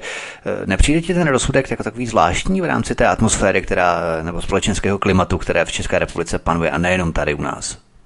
No, to se nedá, prostě to se nedá jako komentovat. E, jsou různé mustry. Podívej se třeba například e, na případ e, toho starosty eh, v Řeporích, eh, pana Novotného, že ten má takové výroky, které jsou daleko za hranicí, že trestně právní roviny a nikdo ho nezahájí. Nikdo. A on se dokonce tím sám v jednom tom streamu chlubil, že on má, on má podporu. Jeho chrání pěti koalice. On to tam říkal. Mě chrání pěti koalice. Mě nikdo nezahájí jo. ale on to třeba říká ze srandy, ale on to nemusí říkat ze srandy, on to třeba říká tak, protože fakt to ví. No a když e, tam přišlo na něho e, teď zase to další trestní oznámení, to bylo medializované, že? Tak policie to odložila. Tak a, a, no a potom se tomu divte. No a ano, on má ochranu pěti koalice, no, má. Takže u někoho je to tak, u druhého je to tak, že co je dovoleno Jovovi, není dovoleno volovy. Já vím, ale Bednářová právě ochranu neměla a přesto ji osvobodil ten rozsudek teď. To je uh, zvláštní. Já jo. vím, tohleto, tohleto je asi možná kvůli tomu, že jim zkrátka někde v nějaké chvíli stačí, že ji profesně zlikvidovali a dál už to prostě takzvaně netáhnou. Jo? To znamená, profesně zlikvidují, Eh, bude mít problémy, aby ji někde zaměstnali, no tak někde ji zaměstnají samozřejmě, ale e, bude mít zkrátka už takovou tu nálepku a e, když si někde bude žádat o práci, tak to bude tak, že oni si vyťukají na internetu její jméno a teď tam uvidí ty články, seznam zprávy, učitelka tohleto, i dnes. Učitelka tohleto, tamhleto, teď všechny ty další servery, tohle to všechno. A ten zaměstnavatel se zhrozí a řekne si, Ježíš Maria, co je to za ženskou? Teď jsem si tam voní přečet tohleto. A řekne jí, no my jsme si to tak jako, my vám dáme vědět, jestli vás přijmeme a tak dále a tak dále. To znamená, tomu režimu stačí profesní likvidace ty učitel. Já doufám, že já teď nevím, nemám informace o tom, jestli někde už učí, jestli eh, je v pohodě. Máš nějaké informace, Vítku? Mm, neučí, podle mých, podle mých informací, no, že neučí no, rok a půl já, já, fakt, to trvalo. já fakt nevím, ale e, dovedu si představit, že by měla opravdu velký problém se nechat někde zaměstnat v oboru učitelským. Eh, no, v učitelským, no, no, kdyby třeba jenom v učitelským. Já se obávám, že když oni takhle zahájí člověka, tak ten má potom třeba problém i v jakémkoliv oboru být zaměstnán. Když, si přeč, když tam teď si přečte o sobě nějaké strašné věci. Jo. Takže proto ta média, znovu se vrátím k tomu, co jsem říkal v první hodině, proto ta média e, jsou tak jako e, úplně mimo sebe, když najednou někde vidí nezletilé děti, které říkají pravdu. Protože na děti oni zautočit nemůžou. A oni jsou z toho úplně vykolejený.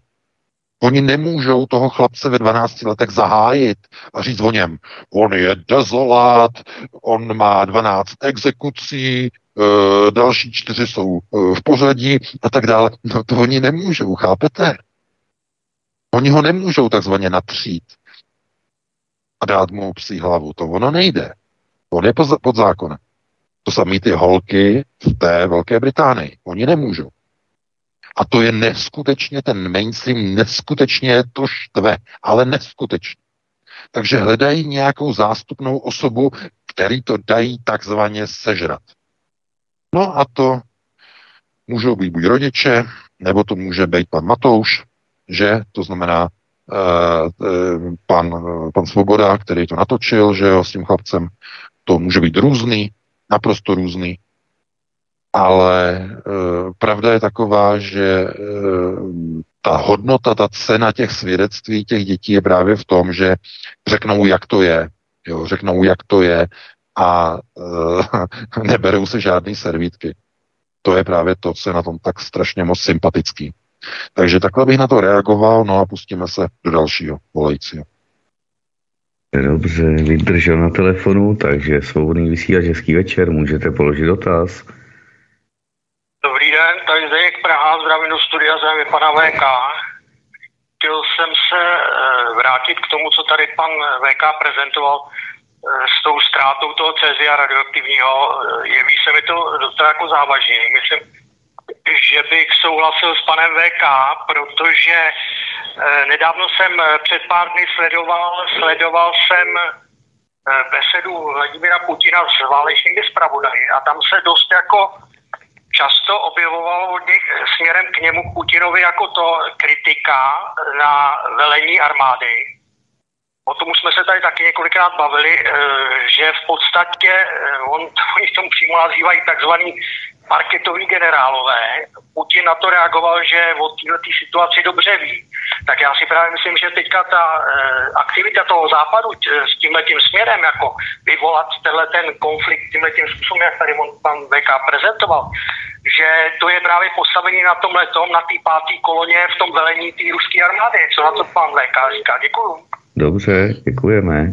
No samozřejmě zcela jednoznačně eh, pátá kolona v ruské armádě je de facto eh, postavená do takové té pozice, že oni nechtějí do války proti Severoatlantické alianci, to jsou ti parketoví generálové. A eh, je, v podstatě se očekává, nebo i z těch výroků Lindseyho Grahama, senátora, se odvozuje zhruba jako to, že uh, hm, ti generálové se zaleknou, pokud dostanou rozkaz a svrhnou Vladimira Putina. Jo, zhruba tak. A nebo aspoň připraví tam nějaký palácový převrat.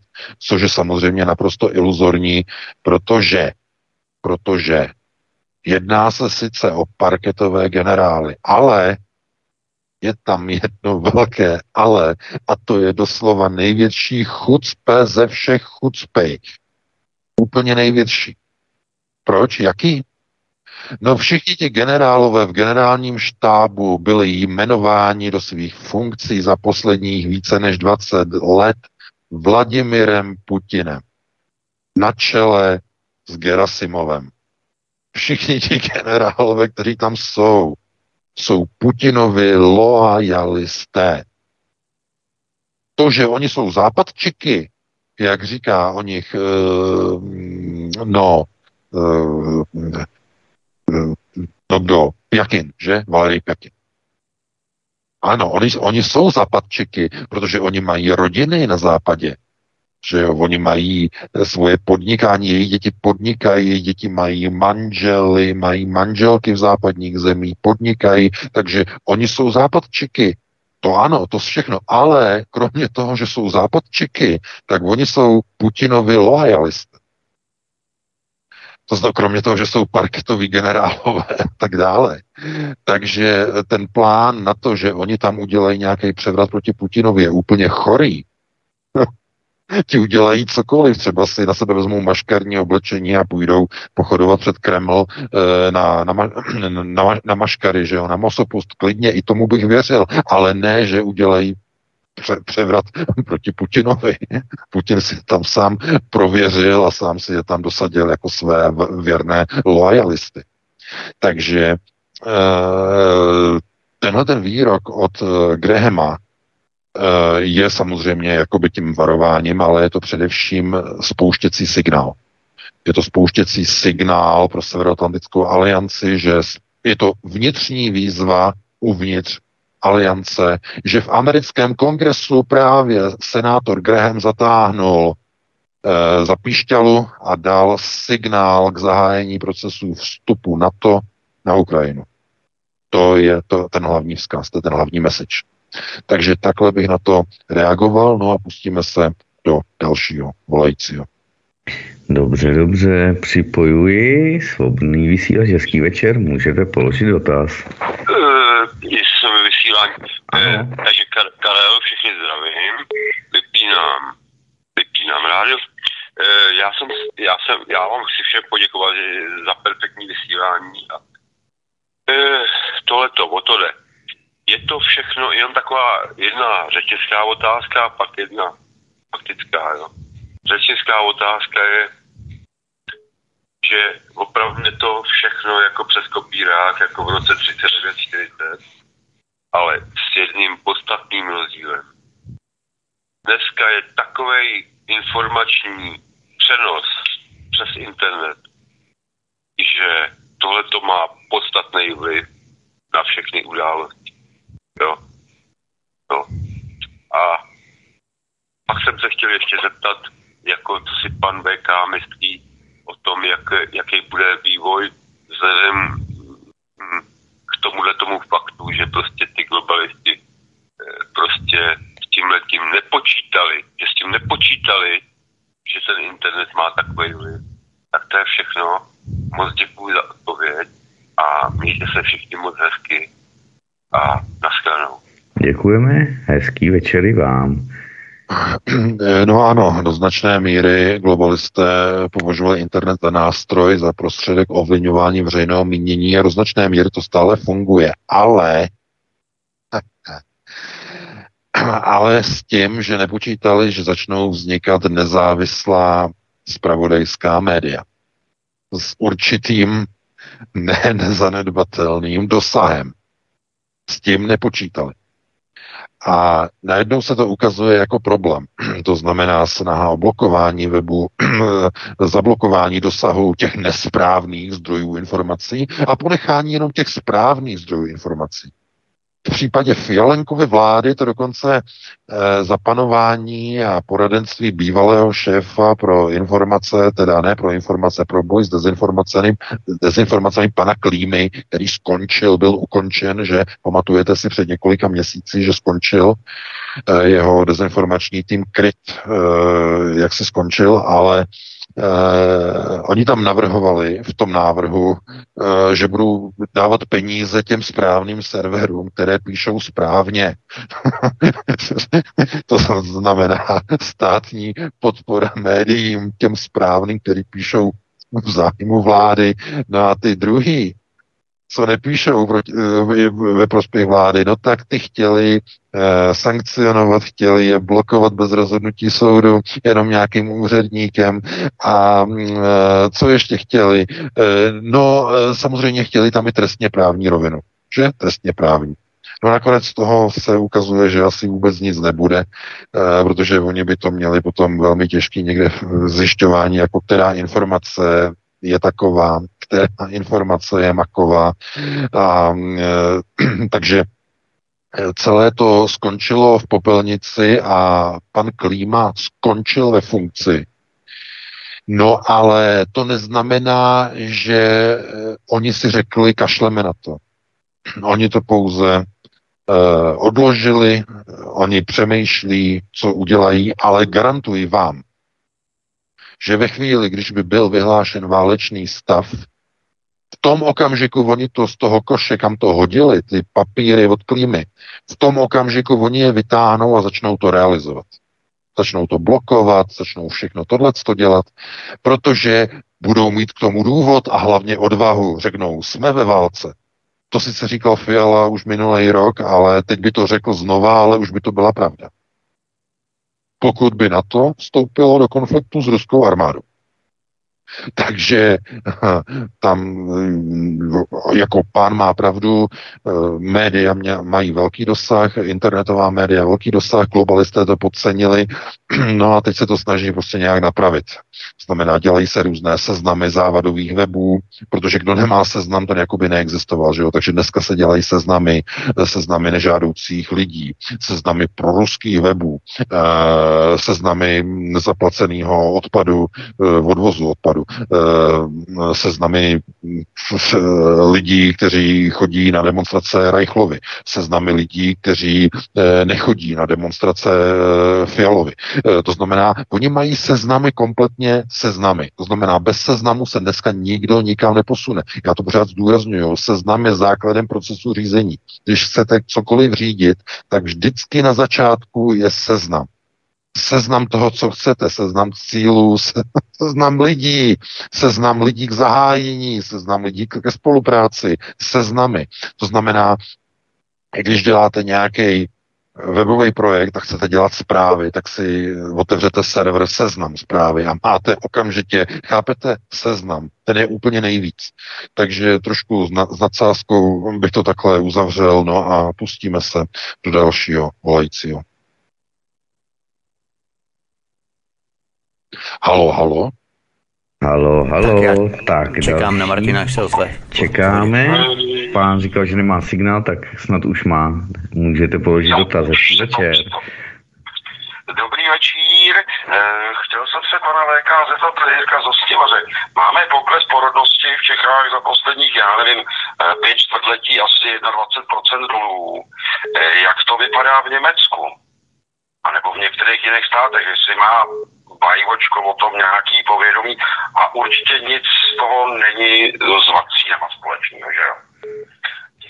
budu vás poslouchat. Dobře, děkujeme, hezký večer. No, já děkuji za dotaz, no tak porodnost uh, rozhodně já nesleduju, takže to nemůžu posloužit uh, v evropských zemích, to, to vůbec ne, ale uh, že to není vakcínama, uh, no, aha, jako já bych třeba o tom polemizoval, a to z toho důvodu, že eh, více než eh, vakcíny jako příčinu neochoty mít dítě, vidím ekonomickou situaci rodin.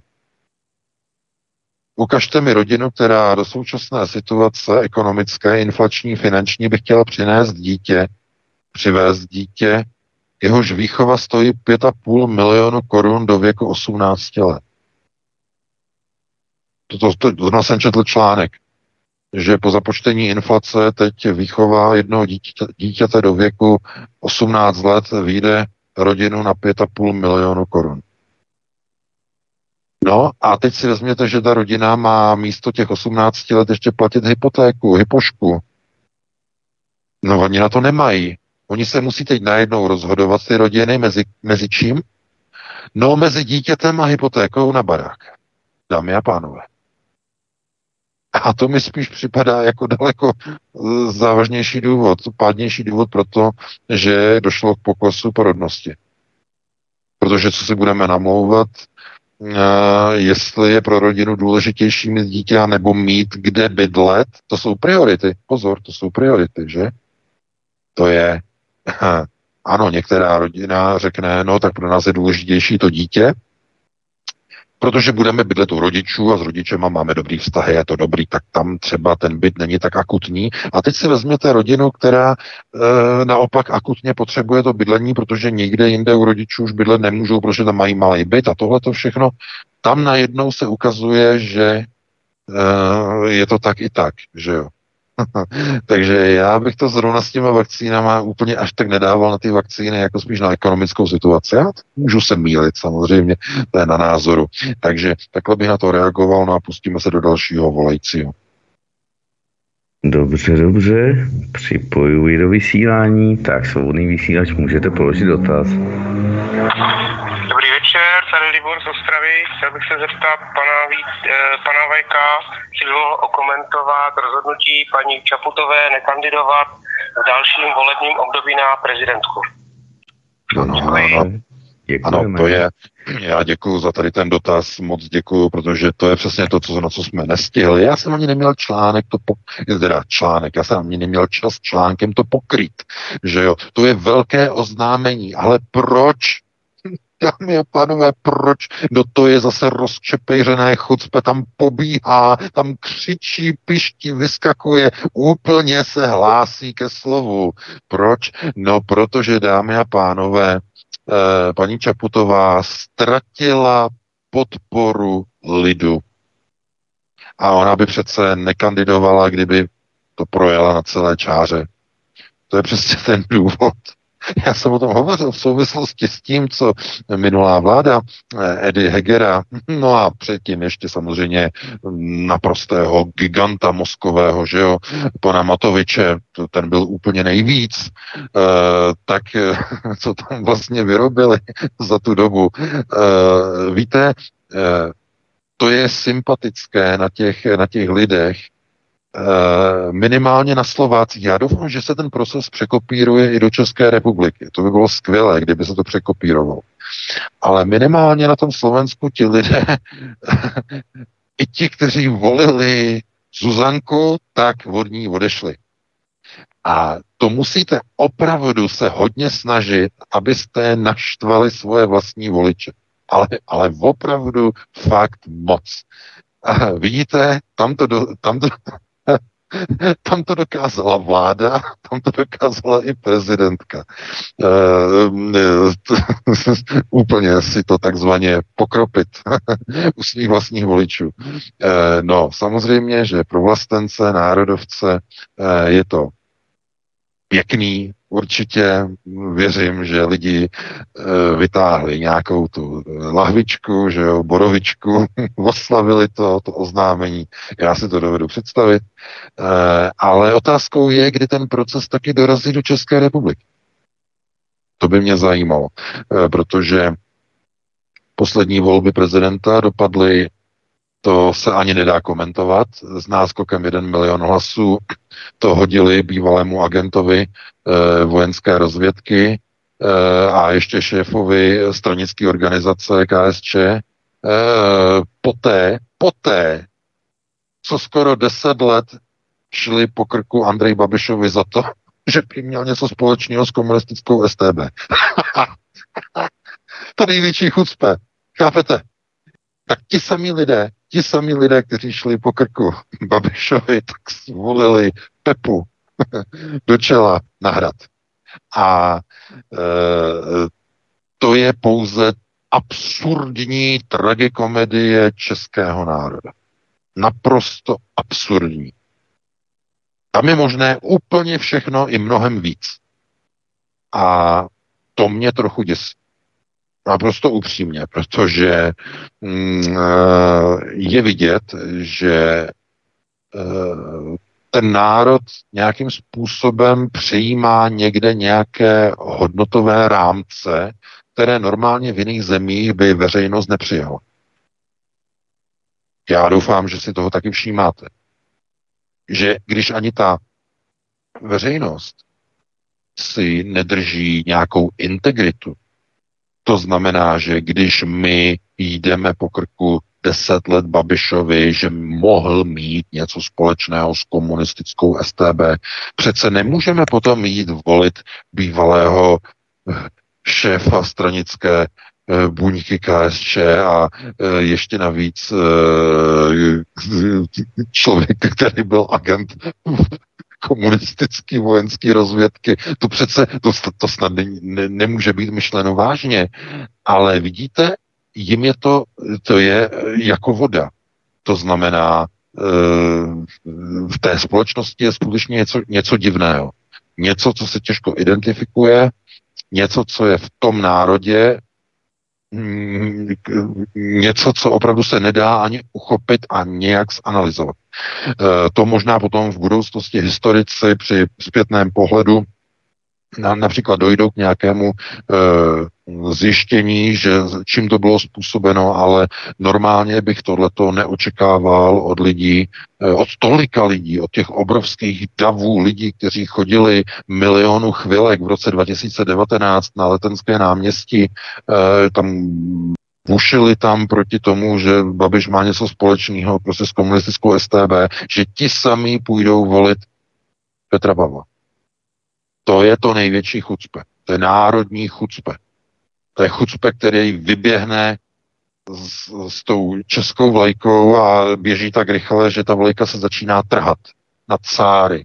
A za chvíli, jak běží, protože běží tím křovím, tou houštinou, neprostupnou politickou houštinou e, českých politických systémů a najednou ta vlajka je úplně roztrhaná a najednou zjistíte, že to chucpe už neběží s vlajkou, ale běží jenom s tou tyčí s tou holí a najednou zjistíte, že ona, že, že, že, že to chucpe běží a už nedrží tu vlajku, ale snaží se tou tyčí umlátit všechny ty lidi kolem, kteří mají jiný názor. Takhle mi připadají voliči eh, Petra Pavla a současně ještě nedávno velcí odpůrci Andreje Babiše. Přesně takhle. Takže e, sami si to nějak musíte prostě přebrat, že jo, a, a my se pustíme do dalšího volajícího. Dobře, dobře, připojuji do vysílání svobodný vysílač Český večer, můžete položit dotaz. Dobrý večer. E, předem bych chtěl poděkovat za vaši práci a mám e, dvě věci. Jednak bych chtěl všechny posluchače vyzvat, aby stejně jako já dali trvalý příkaz uh, a podpořili Aeronet uh, stovkou, dvouma stovkama měsíčně. To je jedna věc. A druhá, uh, na pana VK ho mám dotaz, jak dlouho ho bude bavit házet perly sviním, protože uh, chápu, že ta odezva, uh, všichni to samozřejmě poslouchají, ale nikdo se podle toho prakticky neřídí. Ta ta uh, odezva není taková, jaká by měla být. Takže doufám, že jako ten uh, světlonož jednoho dne tu pochodin nezhasne a bude nás nadále provázet. Takže to je takový osobní dotaz, jestli má v plánu pokračovat dlouhodobě. Děkuji za dotaz. Dobře, dobře, děkujeme. No, já děkuju, já děkuju, moc děkuju samozřejmě i za to přispění a za, za výzvu. Jednoznačně moc děkuju, potřebujeme to každý měsíc vlastně, eh, že žádáme lidi, aby si všimli, eh, teď navíc se blíží tyhle ty dovolený, že jo, lidi pojedou na dovolený, začnou prázdniny, že vlastně Vítku už příští týden, že? Eh, už to bude nějak, to je, to letí obrovský ten čas, takže zase konec měsíce, zase zkrátka mm, to honíme ke konci měsíce. Mě to, mě to nebaví. Samozřejmě mě to nebaví, protože eh, to, co naprosto upřímně, já vidím, administrátor mi dává ty reporty, já vidím tu naší návštěvnost eh, a nedokážeme si vysvětlit, proč jenom takový zlomek lidí nás podporuje. Jako jo. to je ani, ani už se nesnažím jako někde najít nějaké vysvětlení. Uh, buď asi nepíšeme dostatečně pozitivně, nebo uh, ne moc často, nebo já už nemám víc ani času, že jo, po volných, po volných obdobích, že jo. Eh, když mám tohleto, tak eh, eh, to je samozřejmě potom smutný, když je vidět vlastně, že ta podpora přichází vlastně de facto pořád jenom od, stejných lidí, za to, co samozřejmě strašně moc děkujeme, jo, to znamená od skalních neustále, takže to je skvělý.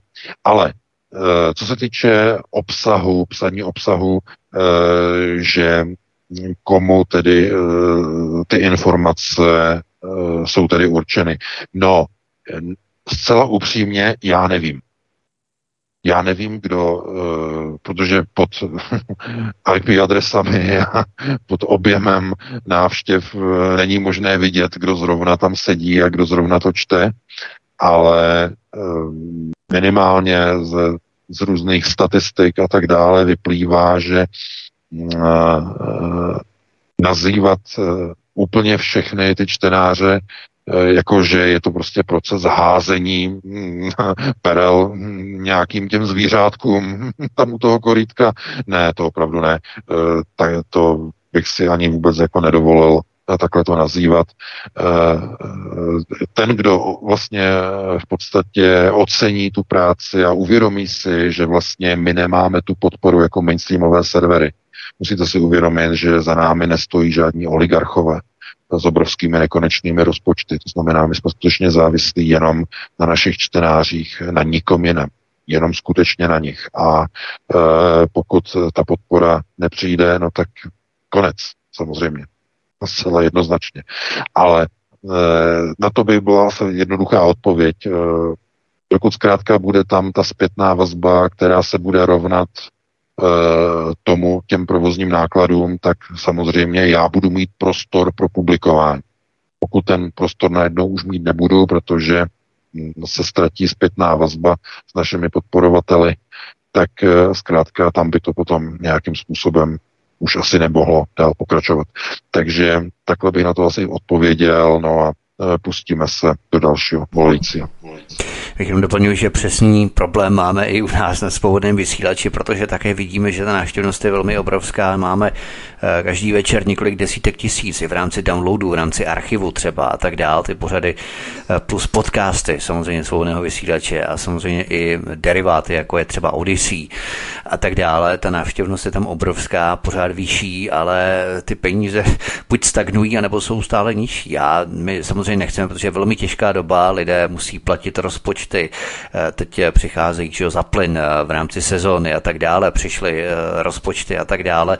To to jsou velmi zásadní věci ale myslím, že ta stovka, 150 korun za měsíc v rámci pravidelného příkazu opravdu by nikomu neublížila, tak my opravdu taky apelujeme a prosíme, pokud byste, milí posluchači, také zadali pravidelný příkaz na svobodný vysílač právě díky tomu, že můžeme odhlásit televizor v rámci koncesionářských poplatků a ty peníze potom využít, jak konec konců hlásíme v našich eh, znělkách, v našich jinglech, eh, takovýmto způsobem i třeba přejít na banku, která eh, nedává nějaké poplatky za provoz účtu a to potom se dá taky takto využít. To znamená, že ty peníze rezervy se můžou najít tímto způsobem a opravdu my nechceme žádné horentní sumy, protože to je opravdu zbytečné, jo? Ale, ale přesně to vidíme také, že ani setina, to není ani setina posluchačů, kteří, kteří pravidelně, a my jim to, tak za to velmi děkujeme, podporují svobodný vysílač naše studia, ale je to ani ne setina z toho koláče poslechovosti, což je takové trošku tristní a opravdu bych eh,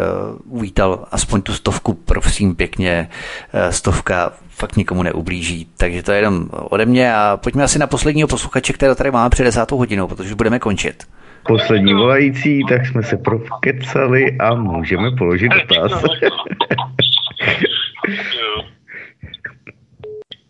Už můžu položit dotaz? Ano. Ano, povídejte. Dobrý večer.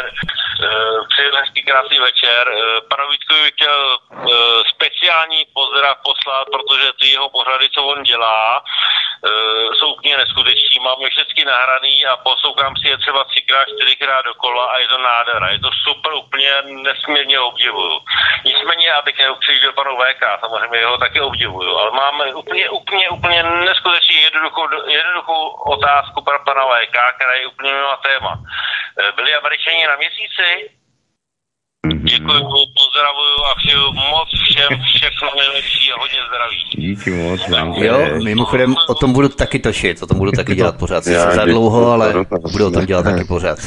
Děkuji, děkuji za dotaz. No, jestli byli na měsíci, no tak eh, pokud budu teda čerpat eh, čistě teda z těch zdrojů, které eh, se týkají tedy projektu americké CIA pro Eh, takzvaný remote projecting, eh, pokud eh, se budeme zabývat procesem takzvanou operací Tomahawk, což byl program na zastavení vesmírného programu Apollo. A budeme se dívat i na to, proč museli skončit americké raketoplány, tak odpověď na to je, američané Ano, američané byli na měsíci, ale to, co tam našli, vedlo procesům, které nakonec vedly k ukončení amerického kosmického programu. A to by bylo na, já myslím, na několik článků nebo dokonce na několik pořadů, eh, co se stalo na měsíci, respektive při odletu Apollo 13, tuším, ne 14, eh, při testování tedy povrchu měsíce, planety, eh, tak to by, bylo, to by bylo asi na dlouhé povídání, já si myslím. Každopádně my máme výtku 22.00. My jsme se dostali úplně až do konce, úplně až do finále, takže e, já nevím, máme tam ještě někoho, nebo to byl poslední volající? Já jsem dalšího už nebral, protože jste ohlásili, že to bude poslední. takže, tak se rozloučíme. takže to, byl, to byl poslední dotaz. Já se tedy loučím s tebou Vítku, s tebou Martiné, se všemi našimi posluchači. Doufám, že dneska se vám to líbilo, že to zase nebylo moc pesimistické. No a pokud si najdete čas, tak si nás zase naladíte eh, v 19.30 nebo po 19.30, zase příští týden v pátek, že jo, to už bude ke konci eh, školního roku, to už vy se budete určitě chystat někam na nějaký dovolený a všechny tady ty další e, věci, že jo, které jsou strašně důležitý, že jo, úplně víc než cokoliv jiného. Takže si užijte tu dovolenou. Pokud odjíždíte dřív, tak si nás prostě někdy natočíte nebo pustíte ze záznamu. E, no, přeji vám krásný prožití těch e, prázdnin, že jo, letních, no a e, pokud si najdete čas, ti, kteří nepojedou na dovolenou, že jo, tak si nás naladí v pátek. Já děkuji tedy za poslech dneska. No, vy teď půjdete asi spát, nebo ještě e, budete dělat něco jiného. no a e, já se rozloučím teda s tebou Vítku, s tebou Martine a všem vám přeji tedy pěkné strávení víkendu a teď dobrou noc. Také romantické, že mi dospělí 20, 30, 40 let po tom, co jsme odešli ze školy, tak pořád používáme ten termín prázdniny. Jo. Ale já tedy přeju všem lidem dobré vůle Olgy Havlové, tak přeju všem krásný zbytek večera VK. S tebou se rozloučím i s tebou, Martine, moc děkuji za vysílání, s vámi, milí posluchači, za to, že nás posloucháte, sdílíte a podporujete. Za chvilku budete mít pořád na kanále Odyssey, takže o tu můžete sdílet z archivu a poslouchat a případně znovu ze záznamu. A já už to nebudu zdržovat, protože se chystá studio Praha, Michal, kalendárium, které na vás čeká, takže mějte se všichni krásně, dobrou noc, případně dobrý večer. No a svobodný vysílač je tu s vámi dál. Mějte se hezky. Tak, tak, tak, dámy a pánové. Já jenom oznámím, že teda končíme, nevím, jestli jede Míša rovnou, ale asi jo, připraveno pět dnů, tak eh, jdeme na to. Jenom děkovačka a hezký, příjemný večer, dámy a pánové. Celý víkend nám začíná, takže ho strávte s těmi, kteří to potřebují. Prosíme, pomožte nám s propagací kanálu Studia Tapin Rádio Svobodného vysílače CS. Pokud se vám tento nebo jiné pořady na tomto kanále líbí, klikněte na vaší obrazovce na tlačítko s nápisem Sdílet a vyberte sociální síť, na kterou pořád sdílíte. Jde o pouhých pár desítek sekund vašeho času. Děkujeme.